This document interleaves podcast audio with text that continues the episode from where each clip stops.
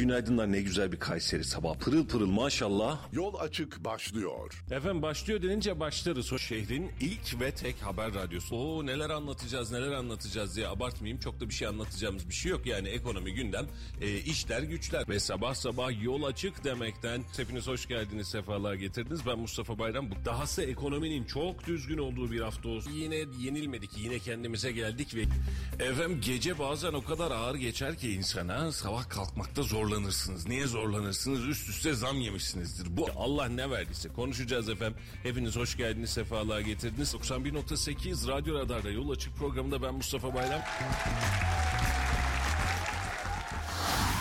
Radyo Radar yol açık başlıyor.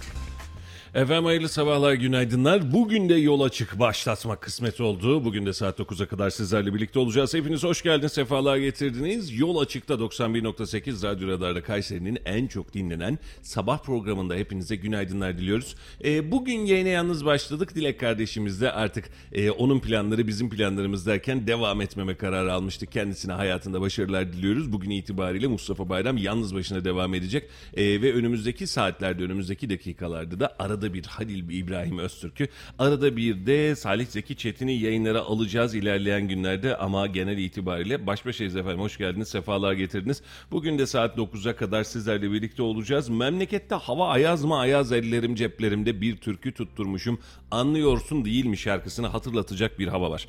Ee, zorlu bir hava, gerçekten zorlu bir hava yavaş yavaş sonbaharın tadını çıkarttığımız, sonbahara doğru ulaştığımız ve beraberinde soğukları da yaşadığımız bir program, bir alan olmuş oldu. E, ne yazık ki memleketimizin e, öğlen saatlerinde sıcak, akşam saatlerinde serin, e, gece saatlerinde buz gibi olan havasını artık yavaş yavaş sabah saatlerinde de soğuk olan havasıyla e, terk edeceğiz yavaştan. Öyle görünüyor. Peki ne kadar daha sürer bu hava şartları? Önümüzdeki günler itibariyle meteorolojinin durumuna bakacak olursak hava şartları çok da iyiye gitmiyor. Gittikçe böyle e, serin serinleyen bir hava standardı var. Hemen hava durumundan da size e, en azından bilgisini vereyim isterim. Bugün gün içerisinde kısmen bir yağış var. E, anlık olarak değilse de.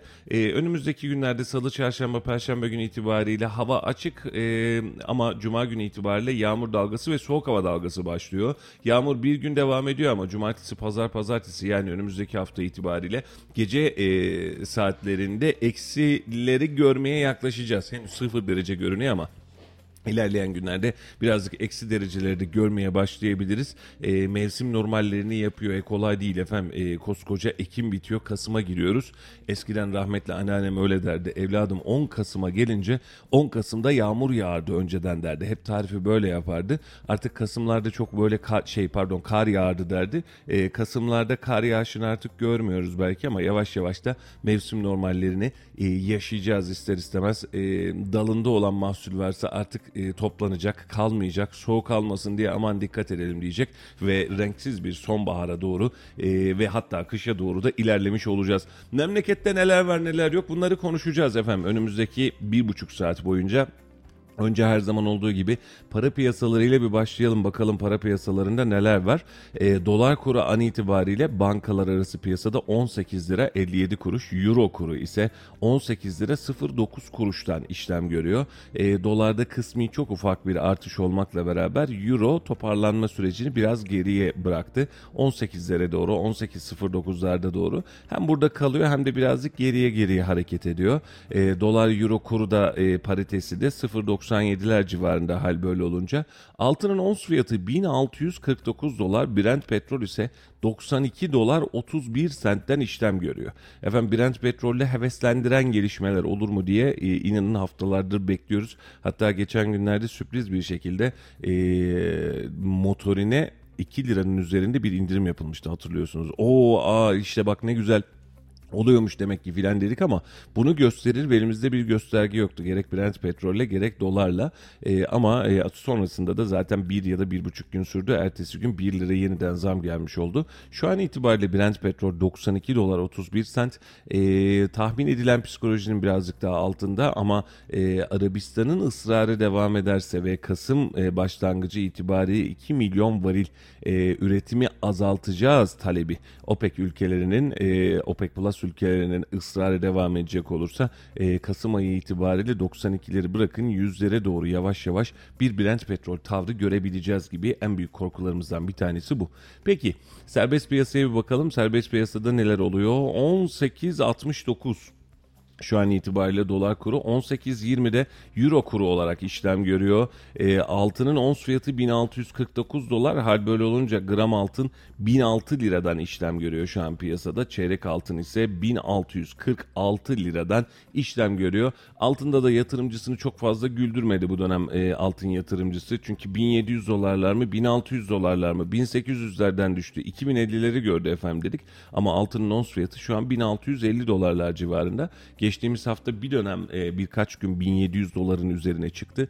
E, ama yeniden dönüp bakmış olduğunuz zaman da e, aynı gerileme orada da devam etti ve altın yatırımcısı şu an şaşkın. Resesyon mu olacak ne olacaksa olsa da biz de işimize gücümüze baksak diyor. Altındaki tablomuz bu. Peki ülkede neler oldu? E, hafta sonunda sizden ayrıldığımızdan bu tarafa yaşadığımız maden faciası belki de bizim için e, Türkiye için en acı haberlerden bir tanesi olarak önümüze çıktı. Şu an an itibariyle 41 kişi var e, hayatını kaybeden, e, hastanede ağır yaralı olarak tedavisi devam edenler var, cenazesi kaldırılanlar var e, ve işin enteresan tarafı da e, bu e, madeni işleten firmanın Kayseri'de bir firma çıkmasıydı. Amasra'daki kömür madeninin sahibinin de Kayserili olmasaydı olmasıydı. E, bunun bilgisini ufacık bir verelim, kim olduğunu söyleyelim en azından daha sonra da maden faciası üzerinde birazcık konuşmak istiyoruz. Bartın'ın Amasra ilçesinde Grizu patlamasında meydana gelen ve çok sayıda sayıda işçinin hayatını kaybettiği kömür madeninin sahibi Kayserili Mehmet Hattat oldu. E, Hattat Enerji ve Maden AŞ sahibi Hattat 46 senesinde Kayseri'de dünyaya geldi. Kardeşleriyle birlikte 60'ların başında yol ve köprü inşaatı yaparak iş hayatına atıldı. 71 senesine kadar inşaat işleri devam eden e, ederken kardeşler Rey Yaşar Hattat Kayseri'ye döndü. Daha sonra HEMA kuruldu. HEMA Traktör. E, Mehmet Hattat 73 senesinde kardeşleri Emin ve Ahmet Hattat ile birlikte Çerkezköy'de de HEMA hidroliği kurdu denmiş. E, Hattat Enerji Maden AŞ Kayserili e, kendileri Mehmet Hattat. E, olayda ihmal var mı? Dün Cumhurbaşkanı bununla alakalı bir açıklama yaptı.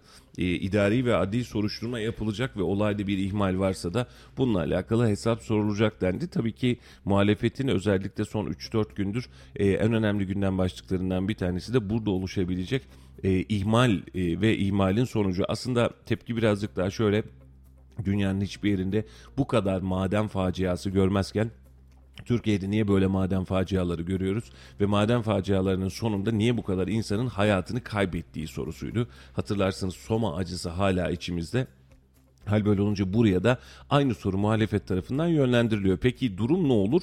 E tabii ki idari soruşturma, adli soruşturma bizim kanunlarımız ölçüsünde mümkün.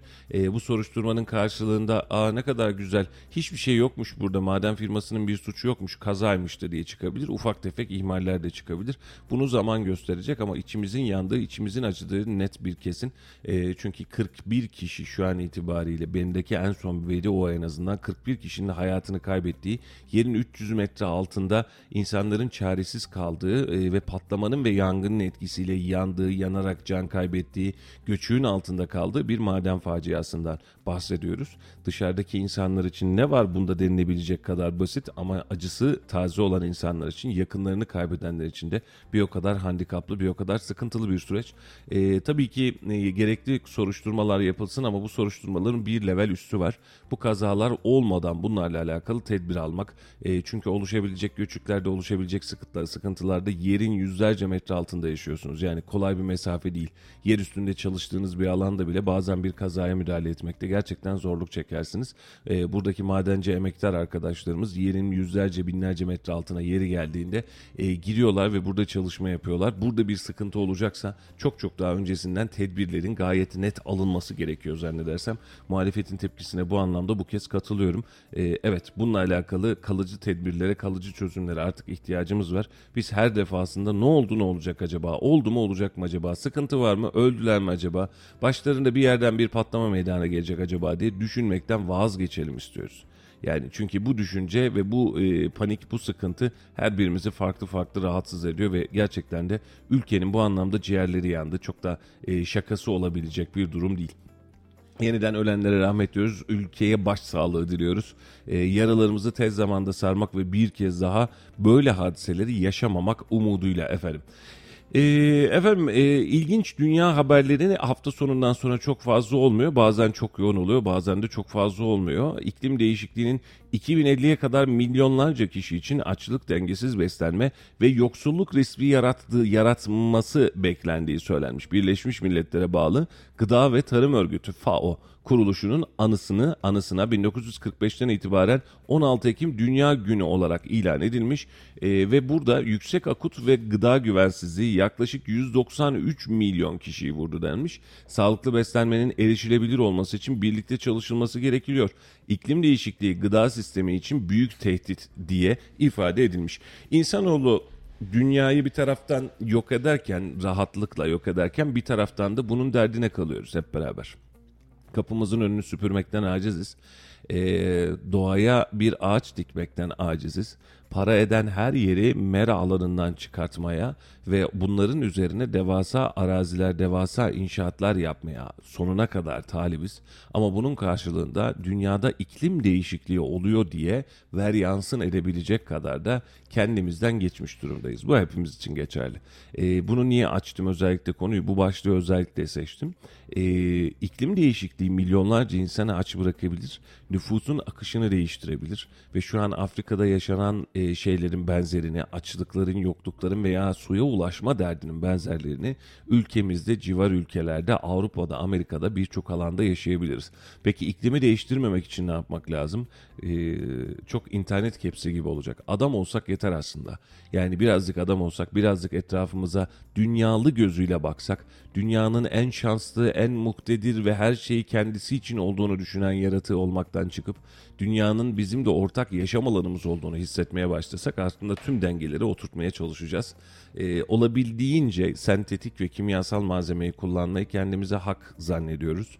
Ee, dünyayı ve doğayı kirletmek adına sanayileşme ve endüstrileşmeyi çok rahatlıkla kullanabiliyoruz. Fabrikamızdaki atık suyu yan taraftaki kanalizasyona çok rahat verebiliyoruz ama atık suyun içinde ne olduğu çok umurumuzda olmuyor. Buradaki ağır metaller doğayı zehirlediği zaman aman canım ne yapalım herkes yapıyor sadece bize özel mi? Biz de bunu üretiyoruz, istihdam kazandırıyoruz, ihracat yapıyoruz diye kendimize keyif veriyoruz. Ama beraberinde kendi şehrimizde bile e, şehrimizi kirletmekten geri çekinmiyoruz. Tabi burada mobilyacı esnafımız ya da sanayicimiz ya kardeşim biz ne yapıyoruz diyecek. Haklısınız efendim mobilyada ne var ki diye bakıyoruz ama etrafı kirletmek konusunda sanayinin ne kadar zirvede veya ne kadar kendinden geçmiş olduğunu herhalde hepimiz ayrı ayrı çok çok iyi biliyoruz. Bunun için e, dünyayı kirletmeye devam ederken bu sadece sanayi adında değil.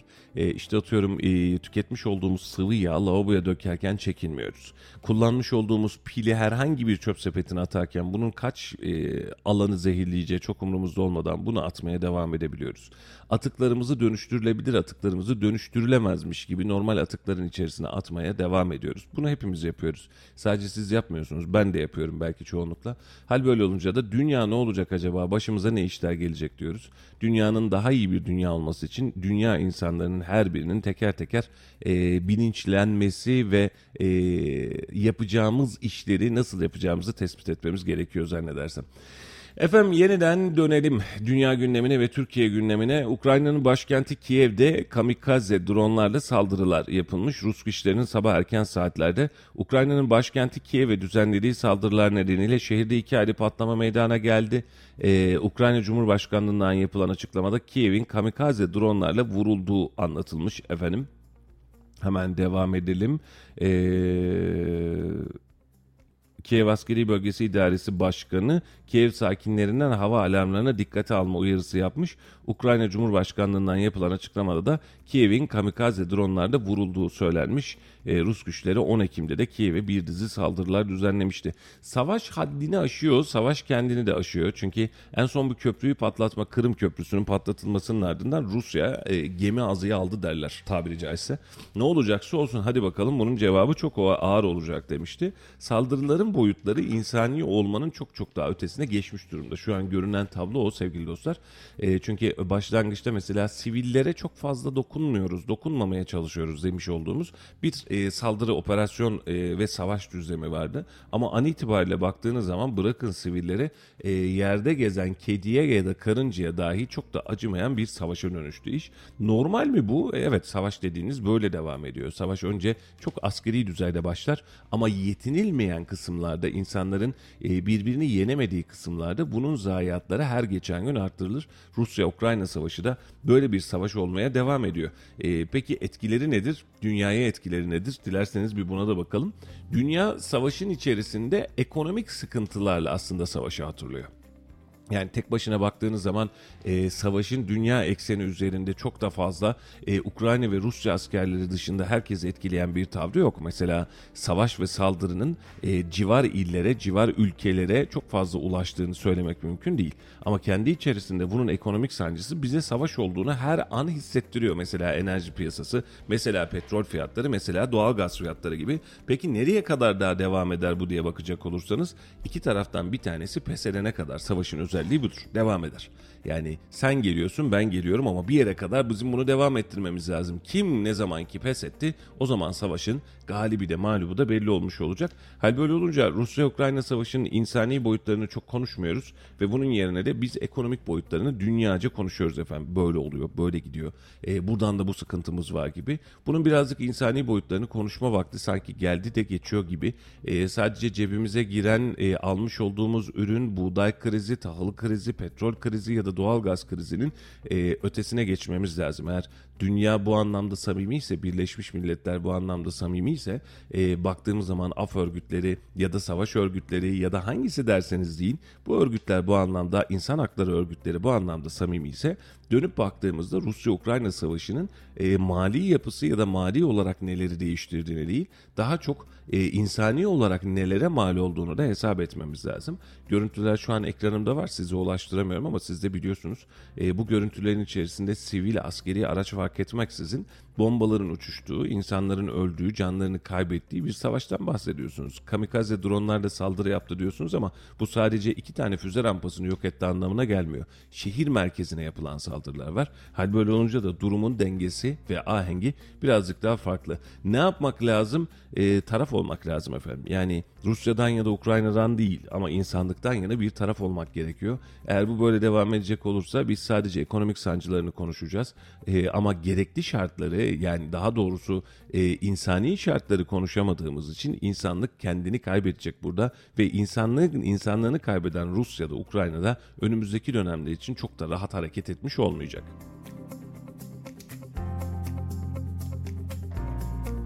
Efendim yayını tek başına yapınca ara ara fon müziğiyle kendime artık nefes aldırıyorum.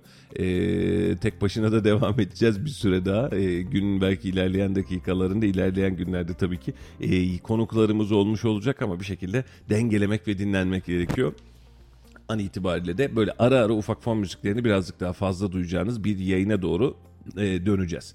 Efendim Bartın'daki e, 41 can kaybının ardından e, yaralı işçilerin 5'inin durumunun ise ağır olduğu öğrenildi. İstanbul'da tedavi edilen 6 madenci hastanede ziyaret eden Cumhurbaşkanı Erdoğan umutsuz değiliz ameliyatı yapılmış olanların e, hepsi şu anda daha iyi konumdalar dedi. Enerji Tabii Kaynaklar Bakanı Fatih Dönmez de facianın yaşandığı madenin geçici süreyle kapatıldığını açıkladı. Madendeki yangın hala devam ediyor. Bunun üzerine bir haber daha geçti dün efendim. Yangın yangını söndürmek için bölgenin kapatıldığı haberi de geçmiş oldu. E, bu maden e, ve madendeki yaşanan yangının devam etmemesi için de bölge kapatıldı. Hava akımına da kapatıldı ve bölge e, tabiri caizse gömülmüş oldu. 41 işçi hayatını kaybetti. İçeride şu an zannedersem yanlış anlamadıysam e, bekleyen ve göçük altında kalan işçimiz yok ama 41 işçinin yanında 5 işçinin de ağır yaralı e, olduğu söyleniyor. Patlama sırasında mesaide olan 110 işçiden 58'i kendi imkanlarıyla kurtulmuş. E, patlamada yaralanan 7 madencinin 6'sının tedavisi İstanbul Başakşehir Çamsakura Şehir Hastanesi'nde, birinin tedavisi ise Bartın'da sürüyor. 5 yaralıdan 4'ü çaburcu olmuş e, Bartın'da tedavi gören, e, e, İstanbul'da tedavi gören 6 yaralıdan 5'inin ise durumu ağır. Cumhurbaşkanı Erdoğan yaralıları ziyaret etmiş. Ee, diğerlerinin e, hastanede bulunan 6 hastanın ambulans uçakla buraya getirildiğini hatırlatan Erdoğan. Bunların içerisinde 5 tanesinin durumu biraz ağır ama bir tanesi şu anda şuur açık. Kendisiyle biraz sohbet ettik. Diğerlerinin yanına gitmedik, gidemedik. Ee, sadece dışarıdan gördük, izledik ve sağ olsun doktorlarımız bize gerekli bilgileri etraf e, fazlasıyla veriyor. Umutsuz değiliz demiş Cumhurbaşkanı. Şu anda yapılması gerekli olan tüm müdahaleleri sağ olsun doktorlarımız bütün ilgili birimler hangileri ise onları da devreye sokmak suretiyle yapıyorlar. Umutsuz değiliz. Ameliyatı yapılmış olanların hepsi şu anda daha iyi bir konumdalar. Ee, tabii entübe vaziyette olanı var ama bir tanesi ki İbrahim kardeşimiz onun durumu daha iyi. Onunla biraz sohbet ettik. Dua edelim inşallah doktorlarımız her an yanındalar demiş. E, efendim 6 e, hastamızın 5'i şu an İstanbul Samşakura Hastanesi'nde, İstanbul Şehir Hastanesi'nde diyelim daha doğrusu. E, burada tedavi altında. E, patlamaların sorumluları ve yaralılardan bahsedebiliyoruz belki ama e, en önemli nokta 41 tane canı kaybetmemiz. E, Erdoğan patlamanın hemen ardından tüm kurumlar seferber oldu. Yer altındaki son işçiye de ulaştık. Can kaybı sayısı 41'e yükseldi. Patlamanın sorumluları soruşturmayla ortaya çıkacak. Amasra en ileri maden teknolojilerine sahip bir kader planına inan biz kader planına inanmış insanlarız demiş. Ee, burada özür dileyerek bunu eklemem gerekiyor. Bu bir kader planının ötesinde olmalı. Hani bir kişinin yanlışlıkla düşmesi, e, kafasını yarması ya da bir yerden yüksekten düşmesine siz buna kader diyebilirsiniz, kısmet diyebilirsiniz dersiniz. Buna da kader dersiniz ama 41 insan yani 41 vatandaşımızın, 41 işçinin ve bunlar ekmek parası için çalışıyorlar. Başka hiçbir dertleri yok. Yani birileri evine ekmek götürecek. Bugünün parasıyla belki de 5-8-10 bin lira para alıyorlardı maden işçiliğinden. E, evine ekmek götürmek için de sabah akşam o yerin altına giriyor. E, oluşan bir ihmal ya da oluşan bir sıkıntı var. Bu teknik bir mesele değil sadece tek başına. Ki bunun bile karşılığında mutlaka bir suçlusu vardır. E, ve oluşan patlamanın ya da yangının ardından da bir bakıyorsunuz 41 insan hayatını kaybetmiş. 110 insan dahi olabilirdi. %60'ını hemen hemen kurtarmışız. %40'ını da kaybetmişiz bu alanda. E, 110 insanın e, 41 tanesini e, hayatını kaybetmiş. Üzerine yaralılar, taburcu olanlar vesaireler dediğinizde 50'ye yakın insan ne yazık ki bu alandan etkilenmiş. Şimdi bunu söylerken de yarın bir gün başka bir madende Soma'da yaşadığımız gibi 300 insan, 400 insan aynı alanda e, iş yapıyor olabilir, hizmet veriyor olabilir. E, bunlarla alakalı sorumluların sorumlulukları mutlaka cezalandırması lazım. Hiç problem değil ama Buna benzer çalışan işletmelerde faaliyet ve denetimlerin fazlasıyla gerçekleştirilmesi lazım. E, ve bu kısmı eğer çözemeyecek olursak yarın bir gün ortaya çıkabilecek tablolarda yeniden maden kazası, yeniden olmaz olsun böyle işler demeye başlarız. E, bu da bizi zorlar. Serbülent e, günaydın iyi yayınlar diliyorum demiş. Günaydın Serbülent'ciğim sana da İyi yolculuklar diyelim. Sen de yola çıktın gidiyorsun bir yerlere doğru muhtemelen itibariyle. Sana da e, günaydın olsun. E, Halil yoldayım geliyorum demiş ama NATO Caddesi kilit girmesinler bu caddeye demiş. Halil'cim birazcık daha detay verirsen NATO Caddesi'nde kaza mı var, bela mı var, bir şey mi var?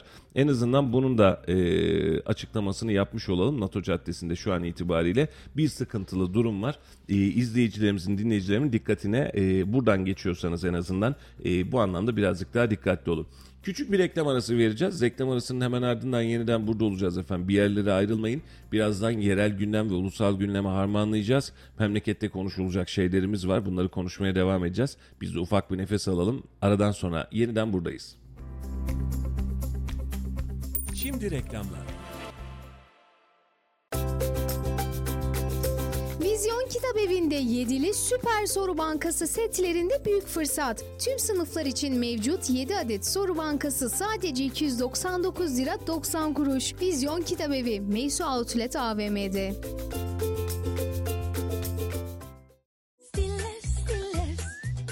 Blender'ım Stillers, çay makinem Stillers, cezvem Stillers, tost makinem Stillers. Stillers,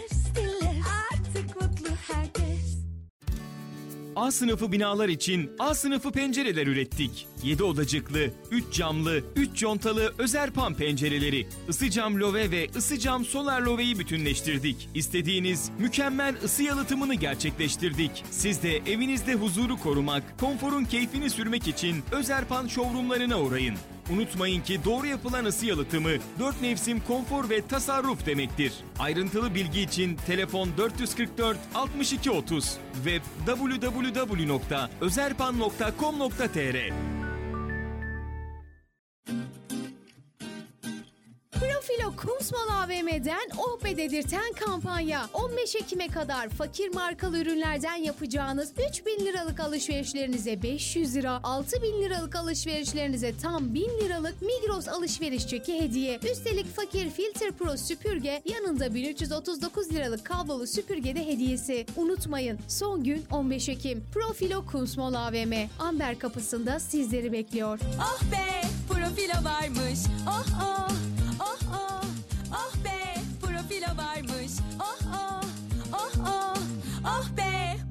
profilo varmış.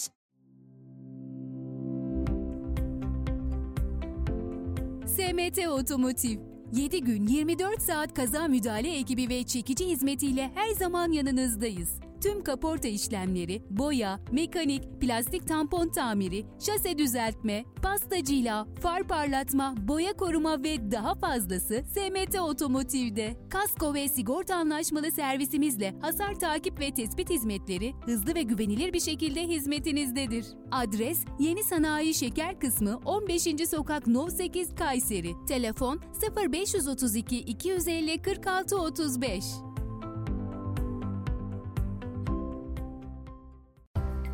Neotek, kurumsal çözümler, binalarınız için merkezi uydu sistemleri, görüntülü diyafon, işletmeleriniz için güvenlik kamerası, hırsız alarm sistemleri. Gözünüz arkada kalmasın. Adres Sahabiye Mahallesi, Örnek İş Merkezi, Kat 4, numara 404. Telefon 0352 220 44 33. Reklamları dinlediniz.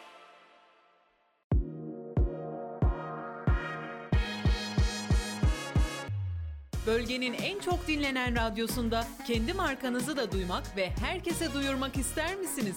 Markanıza değer katmak için bizi arayın. Radyo Radar reklam attı. 0539 370 91 80. Radyo Radar yol açık devam ediyor. Efendim kısa ara demiştik o minnacık aradan sonra biz de sizlerle birlikteyiz. Hepiniz hoş geldiniz, sefalar getirdiniz. Memlekette güzel havanın etkileri sonbahar havasına verdi kendisini. Rahat rahat da sonbaharın tadını çıkartalım efendim. Birazcık üşüyeceğiz. Doğal gaz yakma zamanımız geliyor. Ee, doğal gaza gelen zamlardan sonra nasıl yakacağınızı düşünenler derseniz bizle berabersiniz efendim. Ne yapacağız biz de bilmiyoruz. Bakalım kış dönemi itibariyle doğal gazın farklarını ve faturalarını elektrik ve su olduğu gibi göreceğiz diye tahmin ediyorum muhtemel itibariyle de geçen yıl ödediğimizin e, bir, bir kadar fazlasını daha ödemeye başlayacağız ki önümüzdeki günlerde de daha zaten asgari ücret zammı vesaireyi konuşacağımız zaman da Araya ufaktan bir doğalgaz zammı da eklersek buna da şaşırmamak gerekiyor belki. Ee, geçtiğimiz günlerde de özellikle Rusya'nın e, Türkiye gaz konusunda bir alan olabilir iddiası. E, biz doğalgazı daha ucuza kullanabilir miyiz ya da farklı indirimler çıkabilir mi diye bir heveslendirme yaşattı bize. Allah var böyle ufaktan inceden bir yaşattı ama e, özellikle kış dönemine alınan e, gazın karaya çıkartılması, Türk gazının kullanması projesi dahil olmak üzere e, gaz ve enerji konusunda bizim elimizi ne kadar rahatlatacak biz de büyük bir heves hevesle bekliyoruz. Zorlanıyoruz çünkü e, şu anki hali hazırdaki geçime de zorlanırken bir de o dönem on karşımıza geldiğinde e, ne çıkartacağız işi e, ve nasıl ödeyeceğiz bu rakamları hepimiz e, biz de bu anlamda bir sıkıntı yaşıyoruz. Biraz önce sizlerle konuşuyorduk savaşın etkileri üzerine Rusya'nın Ukrayna ile olan savaşın etkileri üzerine savaşın ekonomik çağrışımları dünyadaki dengeleri de değiştiriyor. Mesela Ukrayna Savaşı sonrası Rus şirketlerin Türkiye'ye ilgisi her geçen gün artıyor denmiş. Yılbaşından bu yana Rus sermayeli şirket açılışları adeta patlarken özellikle Nisan ayı itibariyle şirket kuruluşlarının hızlandığı görülüyor. 2002 döneminde Türkiye'ye 86.500 sermaye şirketi açılırken bunların 14.090'ı yabancı sermayeli şirket statüsünde oldu. E, kurulan yabancı sermayeli şirket sıralamasında ilk sıra 874 adetle İran olurken 729 şirket açılışı ile Rusya ikinci sırada yer almış. Normal yıllarda Rusya şirket açılışları ile ilk onda yer alırken savaşın etkisiyle bu yıl ilk sırayı zorluyor demiş. E, buradan da şunu da öğrenmiş olduk. Yabancı sermayeli şirkette en fazla ne var diye bakacak olursanız birinci sırada İran, ikinci sırada ise Rusya yer almış. 874 adet firma ile İran birinci sıradaymış. Bu da ilginç değil mi de sevgili dostlar? E, İran'da bizim üzerimizden yabancı sermayeli şirket kuruyor. Çünkü içerideki ambargo, rahat hareket edememe vesaire derken siz oradaki sermayeyi bir anlamda buraya taşımışsınız yakın bölgeden. Daha sonrasında da e, Rusya şirketleriyle 29 şirket açmışız. 2021 yılının genelinde açılan Rus sermayeli şirket yapısı 177 olurken e, 2020'de 115'miş E, ama şu an itibariyle 729'a çıkmış. E, toplam sermaye girdileri 360 e, milyon lira imiş. Çok da fazla değilmiş ya. 360 ben de daha fazla zannetmiştim. Ufak kalmış 360 milyon parayı beğenmediğimizde değil de 700 tane şirket kurulunca daha fazla bir sermaye bekliyorsunuz ister istemez. Bu da savaşın bize pozitif etkilerinden bir tanesi. Ne kadar pozitif bilemem. Ama e, yabancı sermayeli şirket olarak Türkiye'de kurulum gerçekleştirilmiş ve e, şu an itibariyle de Türkiye'de işlem görünüyor. İranlı şirketlerin hemen ardından e, bu şirketlerde Türkiye'de yerini almaya başlamış. E, bu da ilginç bir durum. E, efendim e, Almanya Sağlık Bakanı hastaneler iflas tehlikesiyle karşı karşıya diye bir açıklama yapmış. Niçin? Enerji krizi nedeniyle. Bakalım haberde ne diyor? Alman Sağlık Bakanı e, Lutherbach enerji krizindeki ülkedeki hastanelerin kapanabileceği uyarısında bulunmuş. E, Lutherbach hastanelerin çok özel durum bir durum olduğu açık. Burada hızlı ve gerçekten etkili bir reaksiyon göstermezsek kapanma olur demiş. Enerji krizi Avrupa'yı çok anlamlı vuruyor. E, beraberinde biliyorsunuz ısınma problemleri ve kışın üşüyecek olmak ayrı bir dünyaydı. Ama şu an işletmeler ve sanayiler içinde aynı sıkıntı devam ediyor. E, nedir bu? E, özellikle enerjiyle alakalı enerji içeren enerji dengeli işlerde bazı maliyetleri kurtarmamaya başladığınızda ya da enerjiye zor ulaşmaya başladığınızda e, bu sıkıntılar e, başka bir handikap haline getiriyor ve şu an Alman Sağlık Bakanı diyor ki bazı hastaneler bu, bu süreçte enerji krizi sürecinde kapanabilir. E, riskli bir durum mu? Evet riskli bir durum. Oradaki Türk vatandaşlarımızla hesap edersek daha da riskli bir durum. Ama kriz e, Almanya açısından da dünya açısından da enerji krizi anlamında oldukça fazla miktarda büyüyor. E, söylenilen konu e, haklıydı. E, şu anlamda Türkiye enerji krizinden minimum zarar görecek. E, biz bunu mali anlamda zarar görerek devam ettiriyoruz ama Almanya bunu daha açılma, kapanma, okullar düzeyinde hareket ettirebiliyor. NATO caddesini açmış, e, aşmış, aşabilmiş ve gelebilmiş bir Halil İbrahim Öztürk yayında. Halil'im hoş geldin. Hoş bulduk. Günaydın herkese. Birazcık daha yaklaş dilersen mikrofona. Daha yaklaşayım. Evet. Sesini duyalım böyle. Benimki derinden geliyor, seninki uzaktan geliyor. Nasılsın kardeşim? Teşekkür ederim. Sağ olun. Siz nasılsınız? Mustafa İyiyiz, Bey? teşekkür ediyorum. İlk gün yayın ortaklığımız geç başladı. Hevesle özledim. Arada suyu içemedim vallahi yemin ederim. Sen olmayınca. Ee, ciddi bir yoğunluk var. Evet NATO Caddesi'nde 3 aracın karıştığı bir zincirleme kaza. Çünkü sana mesaj attığımda daha gerideydim. Daha e, Melik Gazi Belediyesi'nin o taraftaydım. Ciddi bir kalabalık ve yoğun var, yoğunluk vardı. Bunu ancak kazanın sebebini e, köprüden geçtikten sonra alt geçitten daha doğrusu Alt geçtikten geçitte sonra kazan varmış. Yok alt geçitten çıktıktan sonra Nil Caddesi'ne yakın olan o kesişme yerinde 3 aracın karıştığı bir kaza var. geçmiş Sol olsun. tarafta bu nedenle arka taraf neredeyse Acıbadem Hastanesi'ne kadar dayanan bir trafik söz konusu. E, şükür çok aşırı büyük bir kaza değil. E, maddi hasarlı bir kaza ama geçmiş olsun diyelim. bu Geçmiş caddeyi olsun. kullanacaklar için en azından bu araçlar daha bir 20 dakika 25 dakika daha orada gözüküyor. Orada olacağı gözüküyor. Sıkıntı Mümkünse arayacaklar. evet sıkıntı devam edecek. NATO Caddesi'ne mümkünse kullanmayalım. Etrafını dolaşalım diyorum. Evet. Geçmiş olsun efendim NATO caddesi, caddesini kullanacak e, ve e, işe giderken NATO caddesi üzerinden geçecek sürücülerimizin dikkatine NATO caddesinin e, çıkışına doğru Nil Caddesi kesişimine doğru 3 aracın karıştığı bir zincirleme kaza var. Burada bir trafik yoğunluğu oluşmuş durumda. Bu hemen hemen Kartal Kavşağı'na hatta Hulusi Akar'ın çıkışına kadar neredeyse trafiği etkiliyor. Bu anlamda dikkatli olun. Varsa kullanabileceğiniz alternatif yollar kullanın efendim. Rahat rahat işinize gidin. Sabahın ilk gününden, haftanın ilk gününden strese girmeyin. Bu da zor oluyor değil mi? Haftanın ilk gününde böyle bir Haftanın stres. ilk günü. Şimdi yine şimdi bu saatlerde yani e, 7.35 7.40 gibi evden çıktım e, Mustafa. Tekrar e, şehir merkezine geldim bir bakıyorum o saatte de kalabalık. 8'de çıkıyorum evden o saatte kalabalık. 8.30'da çıkıyorum yine kalabalık. E, Talas yolu herhalde sabahın 6'sında 6.30'da biraz sakindir sanırım.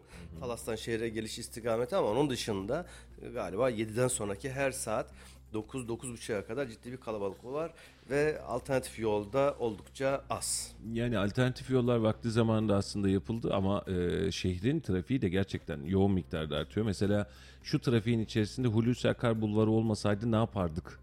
E, düşünmek bile Çarpı istemiyorum. iki, Çarpı 3 olurdu. Değil mi? Yani Talas'taki özellikle o bulvardaki e, ana aksa aldı. Ama şunu kaybettik.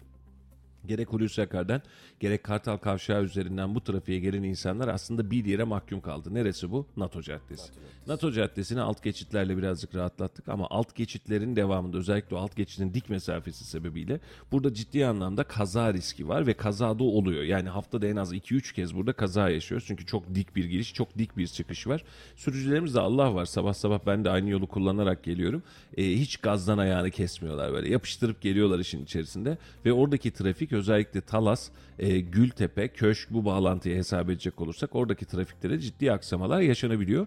Buraya alternatif yollar oluşturulmak zorunda. Bir, bir, yani buranın bir alternatifi meydan üzerinden geçmek kalıyor ama NATO Caddesi birleşimi sizi daha az ışıkla çevre yola bağladığı için o şu an en büyük alternatifiniz olarak kalıyor. E biliyorsun arka yol tarafından İpek Saray kavşağındaki engame nedeniyle sürücüler kullanmamayı tercih ediyor İpek Saray kavşağını. Daha beter. E, Leş gibi yani. Mübalağa yapmıyorum. 8 dakika beklediğim zamanları biliyorum İpek Saray kavşağında. Tramvay hattının geçtiği her yerde böyle değil miyiz Halil ya? Tramvayı gördüğümüz anda geçmiş olsun. Burada bir ışık engelmesi var. Şimdi Talas'ta da Atatürk Bulvarı'nın üzerindeki o meşhur e, marketli benzinlikli kavşakta da aynısını yaşıyoruz. İki tramvay hattına denk geldiğiniz anda o geçmiş olsun. E, 6 dakika, 5 dakika, 7 dakikayı bulan e, beklemeler söz konusu olabiliyor ışıklar arasında. Bu da bizim e, trafiğimizi felç ediyor. Ama yine söylüyorum tramvay olmazsa olmazımız oldu o kesin ama en azından alternatif yollar bularak belki de bu bütçeleri alternatif yollara aktararak daha rahat bir trafik mümkün mü? Neden olmasın? Yan yollar ve tramvay zamanında yolun ortasından gitmek zorunda mıydı? Kenardan gidemez miydi? Alt geçitlerle, üst geçitlerle e, eski stadyum şimdiki Forum AVM'nin orada olduğu gibi Fuzul Caddesi kavşağında olduğu gibi aşağıdan böyle dalmalarla geçemez miydi? Çok büyük maliyetler. Halicim. Çok büyük maliyet. Bak biz bu memlekette e, şeyi yapamadık ya. Üst geçit yapamadık doğru düzgün. Bak yaya geçidi olan yerler var. Bazı yollarımız 70, bazı yollarımız 50 ya. E, 50 olan yerler yaya geçidi olmayan yerler dikkat edersen. O konuya girelim mi? Dün tabii e, canım, neden biliyorsun e, sabah çocuğumu e, şey bıraktım, kursa bıraktım. Dönüşte sabah erken saat, sabah saat 8.30-9'a doğru tekrar evime döneceğim. E, şeyde Talas arka yol dediğimiz Aşık Veysel Bulvarı'ndan sonra Kerkük Caddesi ile beraber Talas'a bağlayan yolda radar işareti var. Tamam iyi güzel. Ben kaçla gideceğim bilmiyorum. Tabela yok. Hız limiti yok. 50 mi 70 mi 80 mi 100 mü 40 mı bilmiyorum. Sonra düşündüm. Hatta burada da tartışma konusu oldu dün biliyorsunuz. Kayseri'nin birçok Biliyorsunuz derken biz kendi aramızda Evet, tartışma konusumuz oldu. Evet. Kayseri'nin birçok caddesinde hız limitleri yazmıyor. Meğer Aşık Veysel bulvarında e, hız limiti 50. 70 özür dilerim 70 hayır. Kerkük'te. Bak hala bilmiyoruz. Ahmet Bey de yanımızda Hala ama o bilmiyorum. yayına sesini Şimdi- girmiyor. Namarem diye girmiyor ne yayına. oldu? Şimdi e, benden ha başka e, sürücülerde ya burası 50 mi 70 mi diye karıştıran herkes işi sağlama aldı. 45-50 ile gitmek zorunda. Orası 70 mi 50 mi? Talas Bulvarı'nın bir kısmı 70 bir kısmı 50. Kayseri'nin birçok caddesinde böyle. Bir gün ben şeyde 30 Ağustos Bulvarı'nda radar gördüm. Yine tabela yok. E, ve durdum. Radarın önünde durdum. Ben bu yolda kaçla gideceğimi bilmiyorum. Tabela yok. Kaç buranın hız limiti dedim. Bu dedim geçen seneydi sanırım. 50 dedi. Ama hiçbir tane tabela yok. Buradan bir duyuru yapmamız lazım. Şöyle e, orada aslında e, eski dönemde biliyorsun hala da öyle de radar tabelası koymadan radar attığınız zaman cezası vardı. Cezası vardı derken yani iptal oluyordu ceza. Yani uyarmadan yapamazsına dönmüştü Yargıtay kararıyla. Tuzak kuramaz, devlet Şimdi aynen öyle. Şimdi burada da aslında hız tabelası olmadan radarın yapılmamasıyla alakalı kanuni bir durum olmak zorunda bence. E, ama şöyle devam ediyor. Diyor ki şehir içindeki hız limitin 50 kardeşim sen bunu bil diyor. Aksi bir tabela yoksa sen 50 ile gideceksin diyor. Hal böyle olunca biz 50 ile gitmek zorunda kalıyoruz. Şikayetin çok çok doğru aslında üst geçit meselesi de oradan çıkıyor. E, kaç yıl oldu Ahmet Bey? 3 yıl oldu mu bu bahsettiğimiz hadiseye? Evet İbrahim Kullular dönemiydi hatta. UKAME kararı ile alakalı e, Büyükşehir Belediyesi'ndeki UKAME biriminde daha doğrusu bir kişiyle e, bir kişiye bununla alakalı ceza işlem uygulandı. Kanun yaptırma uygulandı. Sebep şu Halicim. Yaya geçidi varsa bir alanda yaya geçidinin olduğu yerde 70 km hız limiti kullanamıyorsunuz. Yaya geçidi olduğu için bunu yapamayacağınız için de ne oluyor? 70'ten çıkıp 50'ye dönmek zorundasınız. O dönem itibariyle bu kargaşa sebebiyle şehir içerisindeki tüm yollar otomatik olarak 50'ye düştü. 70'lik hiçbir yolumuz kalmadı. Hatta bu da uzun dönem sürdü. Radar araçları da atmaya devam ediyor. Herkes 50 mi 70 mi 50 mi 70 mi sonra bir baktık ki 70 diye bir şey kalmamış. Her şey 50 olmak zorunda. E, bunu nasıl aştık? Ee, Osman Kavuncu Bulvarı'nda Kayseri Kadir Has Stadyumuna doğru giderkenki yolu hatırlıyorsun. Oradaki yaya geçitlerini hatırla bir teker teker kapattık ve yaya geçidi çizgilerini teker teker sildik. Gücümüz yeten yerde de üst geçit yapmaya çalıştık onu da başaramadık. Şimdi üst geçit belki belediye için ciddi maliyet tutuyor bilmiyorum. Ee, ama üzerinde yaya geçidi varsa bir yolun yani yayanın ışıksız serbest geçiş yapabileceği bir yeri varsa burayı 70 yapma şansı kanunen yok belediyenin. Ortaya çıkan kargaşada da ne hız tabelaları doğru düzgün yerleştirilebildi ne yaya geçitleri doğru düzgün yapılabildi. Şehrin her yerinde yaya geçidi var doğru mu? E şimdi yaya geçidinin olduğu yerde 70 yapamayacaksınız. Her yeri 50 ile yapmak zorundasınız. Peki ana arterlerde de durum böyle mi? Evet ana arterlerde de durum böyle. Şimdi Sivas Caddesi'ne çıktığınız zaman dikkat edin yaya geçidi olan yerlerin her biri ışıklı. Işıksız yaya geçidi kalmadı. Niye? Işıksız normal bir hani serbest ben yola çıktım kardeşim sen normal geçeceksin dediğin anda burada 50'ye uyman gerekiyor. E bunun alternatifi nedir? Üst geçit ve alt geçit yapmak ya da ışık yapmak. Işık en maliyetsizi. Bir lambayı dikiyorsunuz adını Sivas unutuyorsunuz. Caddesi'nde kaç hız limiti? Şu an itibariyle 70'te gidebilirsiniz Sivas Caddesi'nde. Bilmiyorum. Hakikaten bilmiyorum. Radar atılmıyor değil mi Ahmet Bey Sivas Caddesi'ne? Gerçekten bilmiyorum. Radar hemen hemen hiç yok. Dün Evet. e, eski çevre yoldan e, böyle Uğur Evler, Yıldız Evler tarafına doğru gidiyorum. E, Sanayi Odası kavşağından. Bir şey dikkatimi çekti. Belki de bu konu olduğu için daha önce konulmuş muydu bilmiyorum. 50, 70 ve 82 hız limitleri var. Evet. 82 koymuşlar. Ama 50 metre gidemiyorsunuz 82 ile. Bitti. Tekrar 70 geliyor. 50 geliyor. Çıkıyorsun. Tamam çıktım köprüden çıktım. Kaçta? 70 mi 82 mi? E, onu da bilmiyorum. Hız limitlerinde şey de yok bir de Halil. Yani hız limiti bölgesi bitti tabelası da yok. Evet. Türkiye'nin hiçbir yerinde yok. Kayseri özel de değil. bir Mesela bir bakıyorsun 90 diyor ya da 80 diyor tamam. 80 limiti burada bitiyor artık bunu 110'a geçebilirsin diye bir tabela koymayı tercih etmiyor. 80 ise 80 devam ediyorsun sen orada. Farklı şehirlerde şu var. E, gerçi birçok şehirde e, 82 hız limitleri var. Ama Kayseri buna uymuyor. Evet. Bir, bir kez gördüm 82'yi. O da dün gördüm. Belki daha önce de vardı. Belki dikkatimi çekmedi. Bilmiyorum ama e, hız limiti sonu diye işaretler birçok şehirde var. Şehir içinden bahsediyorum. Mesela 50 demiş orada. 50 deyip çarpı üzerine yapmış. Yani 50 hız limiti bitti. Bitti. Yeni hız limitin 70 ya da 82 diye tabelalar varken Burada bu konuyla alakalı belediye ilgileniyor? Karayolları mı ilgileniyor? Emniyet mi ilgileniyor bilmiyorum ama. UKM'nin ve trafik Kayseri'nin- sinyalizasyonunun e, bu anlamda tedbir alması lazım. E, ama onu geçiyorum. Genel itibariyle ben biraz da şöyle bakıyorum. E, şeyin e, sen söylediğini e, hız limitlerinin olduğu yerlerde özellikle 70'i 50'ye düşürdüğümüz yerlerdeki en büyük problemimiz yaya geçitleri. E, ve hal böyle olunca da memleket ışık cennetine dönüyor. Her yer ışık, her yer ışık. E, lambalardan geçemiyoruz artık trafik ışıklarından. Memlekette de bu çok meşhurdu bir dönem. E, her e, 300 metrede 500 metrede bir trafik ışığı konulan yerleri biliyoruz. E, şehir yeniden bu hale döndü. Bizim kesintisiz trafik yapacağımız yerler sadece kaldı. Burası da neresi? Natur Caddesi şu an itibariyle. Hulusi Akar Bulvarı. Bunun dışındaki tüm alanlarda her yerde trafik ışığımız var. Farklı sinyalizasyon te- nitelikleriyle ya da farklı alt geçitlerle işi çözebilecekken en basitinden söyleyeyim. Mesela Talas'tan çıktın geliyorsun. Şimdi yurtlar bölgesinin önünde bir ışığın var mı? Var. Bunun öncesinde özellikle bu e, yeni kütüphanenin orada bir yaya geçidim var mı? Var. Onun öncesinde trafik ışığı var. Hadi geçiyoruz. Hadi yola çıktık diyelim. E, tam tramvay durağının orada, yurtlar bölgesinin orada bir ışıkta kalkıyorsun. Devam ettin.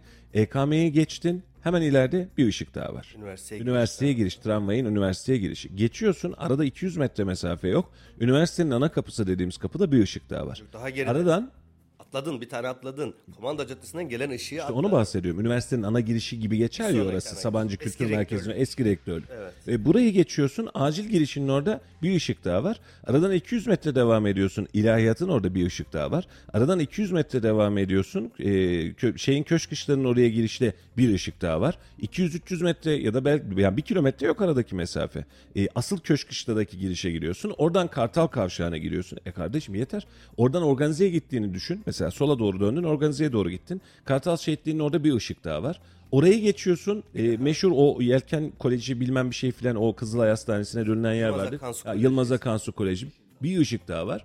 Yeşil dalga var da o dalgayı tutturabilen yok Ahmet Ben Beyciğim ya. tutturamadım. Bugüne kadar ömrü hayatımda yeşil dalgayı ben bir türlü yeşile döndüremedim. Hep kırmızı dalgada gidiyorum. Şu an itibariyle Hulusi Akar Bulvarı'nda 3 kilometreye yakın kuyruk var demiş Bekir.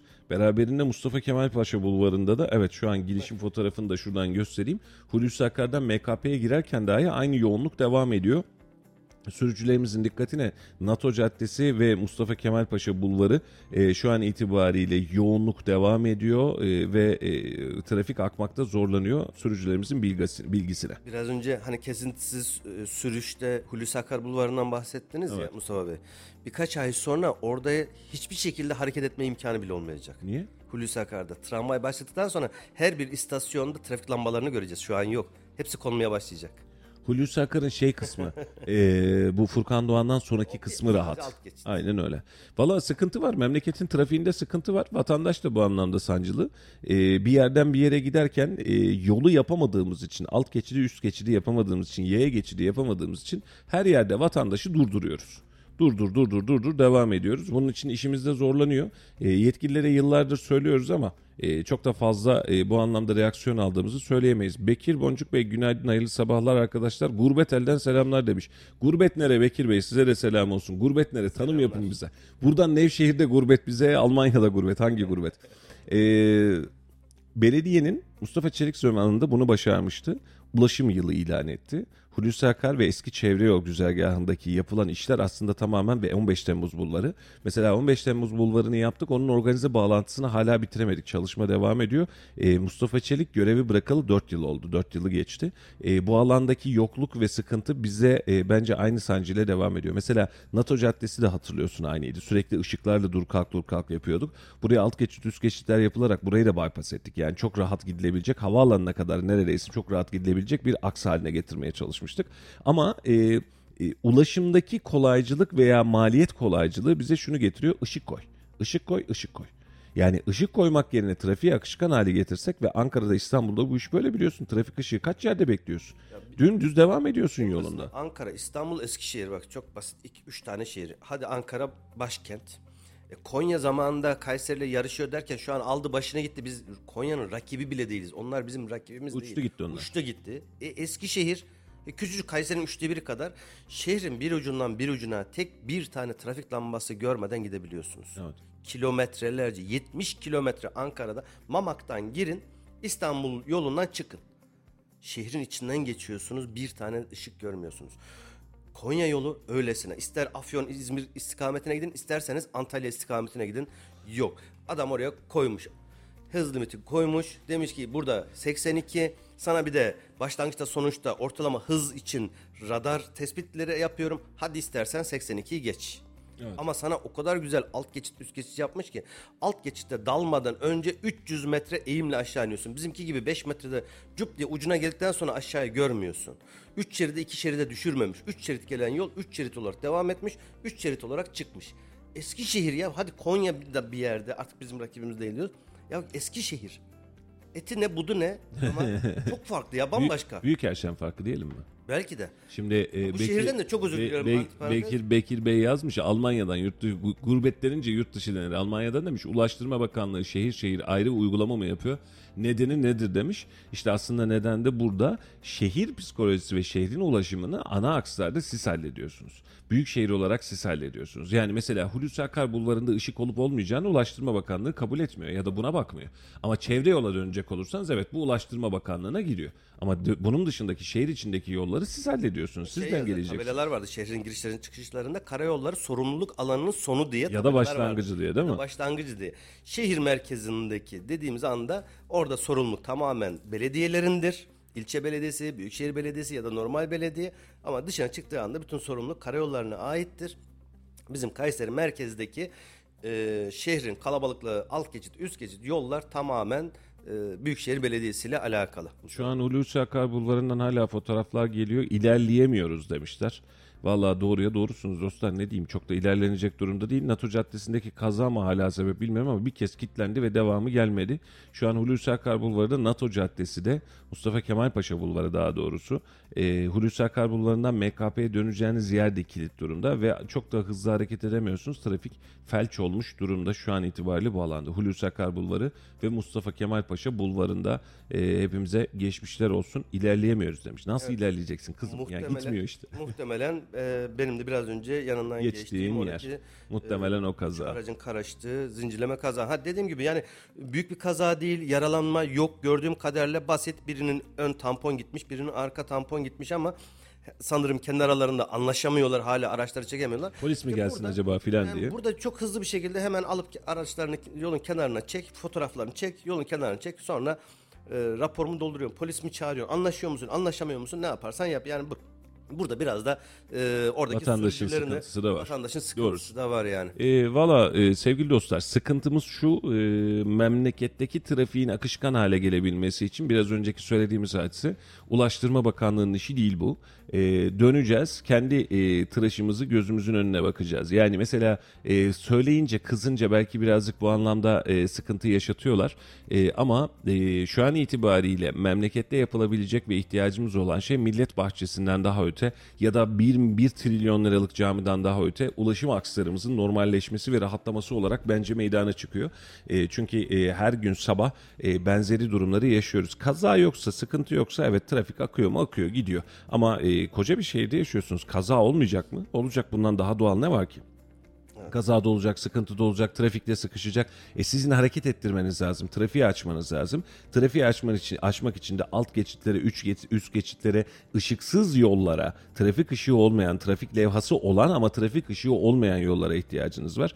Ve şu an şehrin neresinden giderseniz gidin ışığın içinden geçmeden gidemiyorsunuz. Yapabileceğiniz tek yer Mimar Sinan tarafından gireceksiniz. Mimar Sinan tarafından organizeye kadar çevre yoldan dümdüz devam edeceksiniz. O zaman işi kurtarıyor. Yoksa o da kurtarmıyor.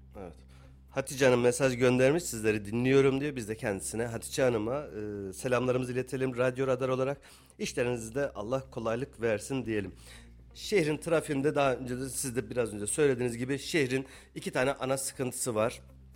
Kesintisiz yollar, e, trafik lambası cehennemi mi diyelim, cenneti mi diyelim Kayseri onu da bilmiyorum ama adım başı siz biraz önce Talas yoluna örnek verirken 200 metrede bir dediniz çok iyimser oldu. 50 metre 80 metre bile doğru düzgün gelmez. 100 metre bile olmayan ışıklar saydığımız zaman yani 2 kilometre 3 kilometrelik yolda 10 tane trafik lambası varsa burada bir yerlerde yanlış giden bir şeyler var demektir. yanlış gidiyor demeyelim de gö- gözü çıktı işin yani. Evet. Yani çözümü bizim belediyeler çözümü herhangi bir yerde bir şey mi var? Koy lambayı. Hemen koy lambayı. Şimdi e, Komando Caddesi'ne o çay bağlar oraya yeni bir yol bağlantısı yapıyorlar. Kız yurdunun arka tarafından bağlanacak. Orada Evet. bir ilk öğretim okulu var. ismini bilmiyorum. Oraya bir geçiş yapıyorlar.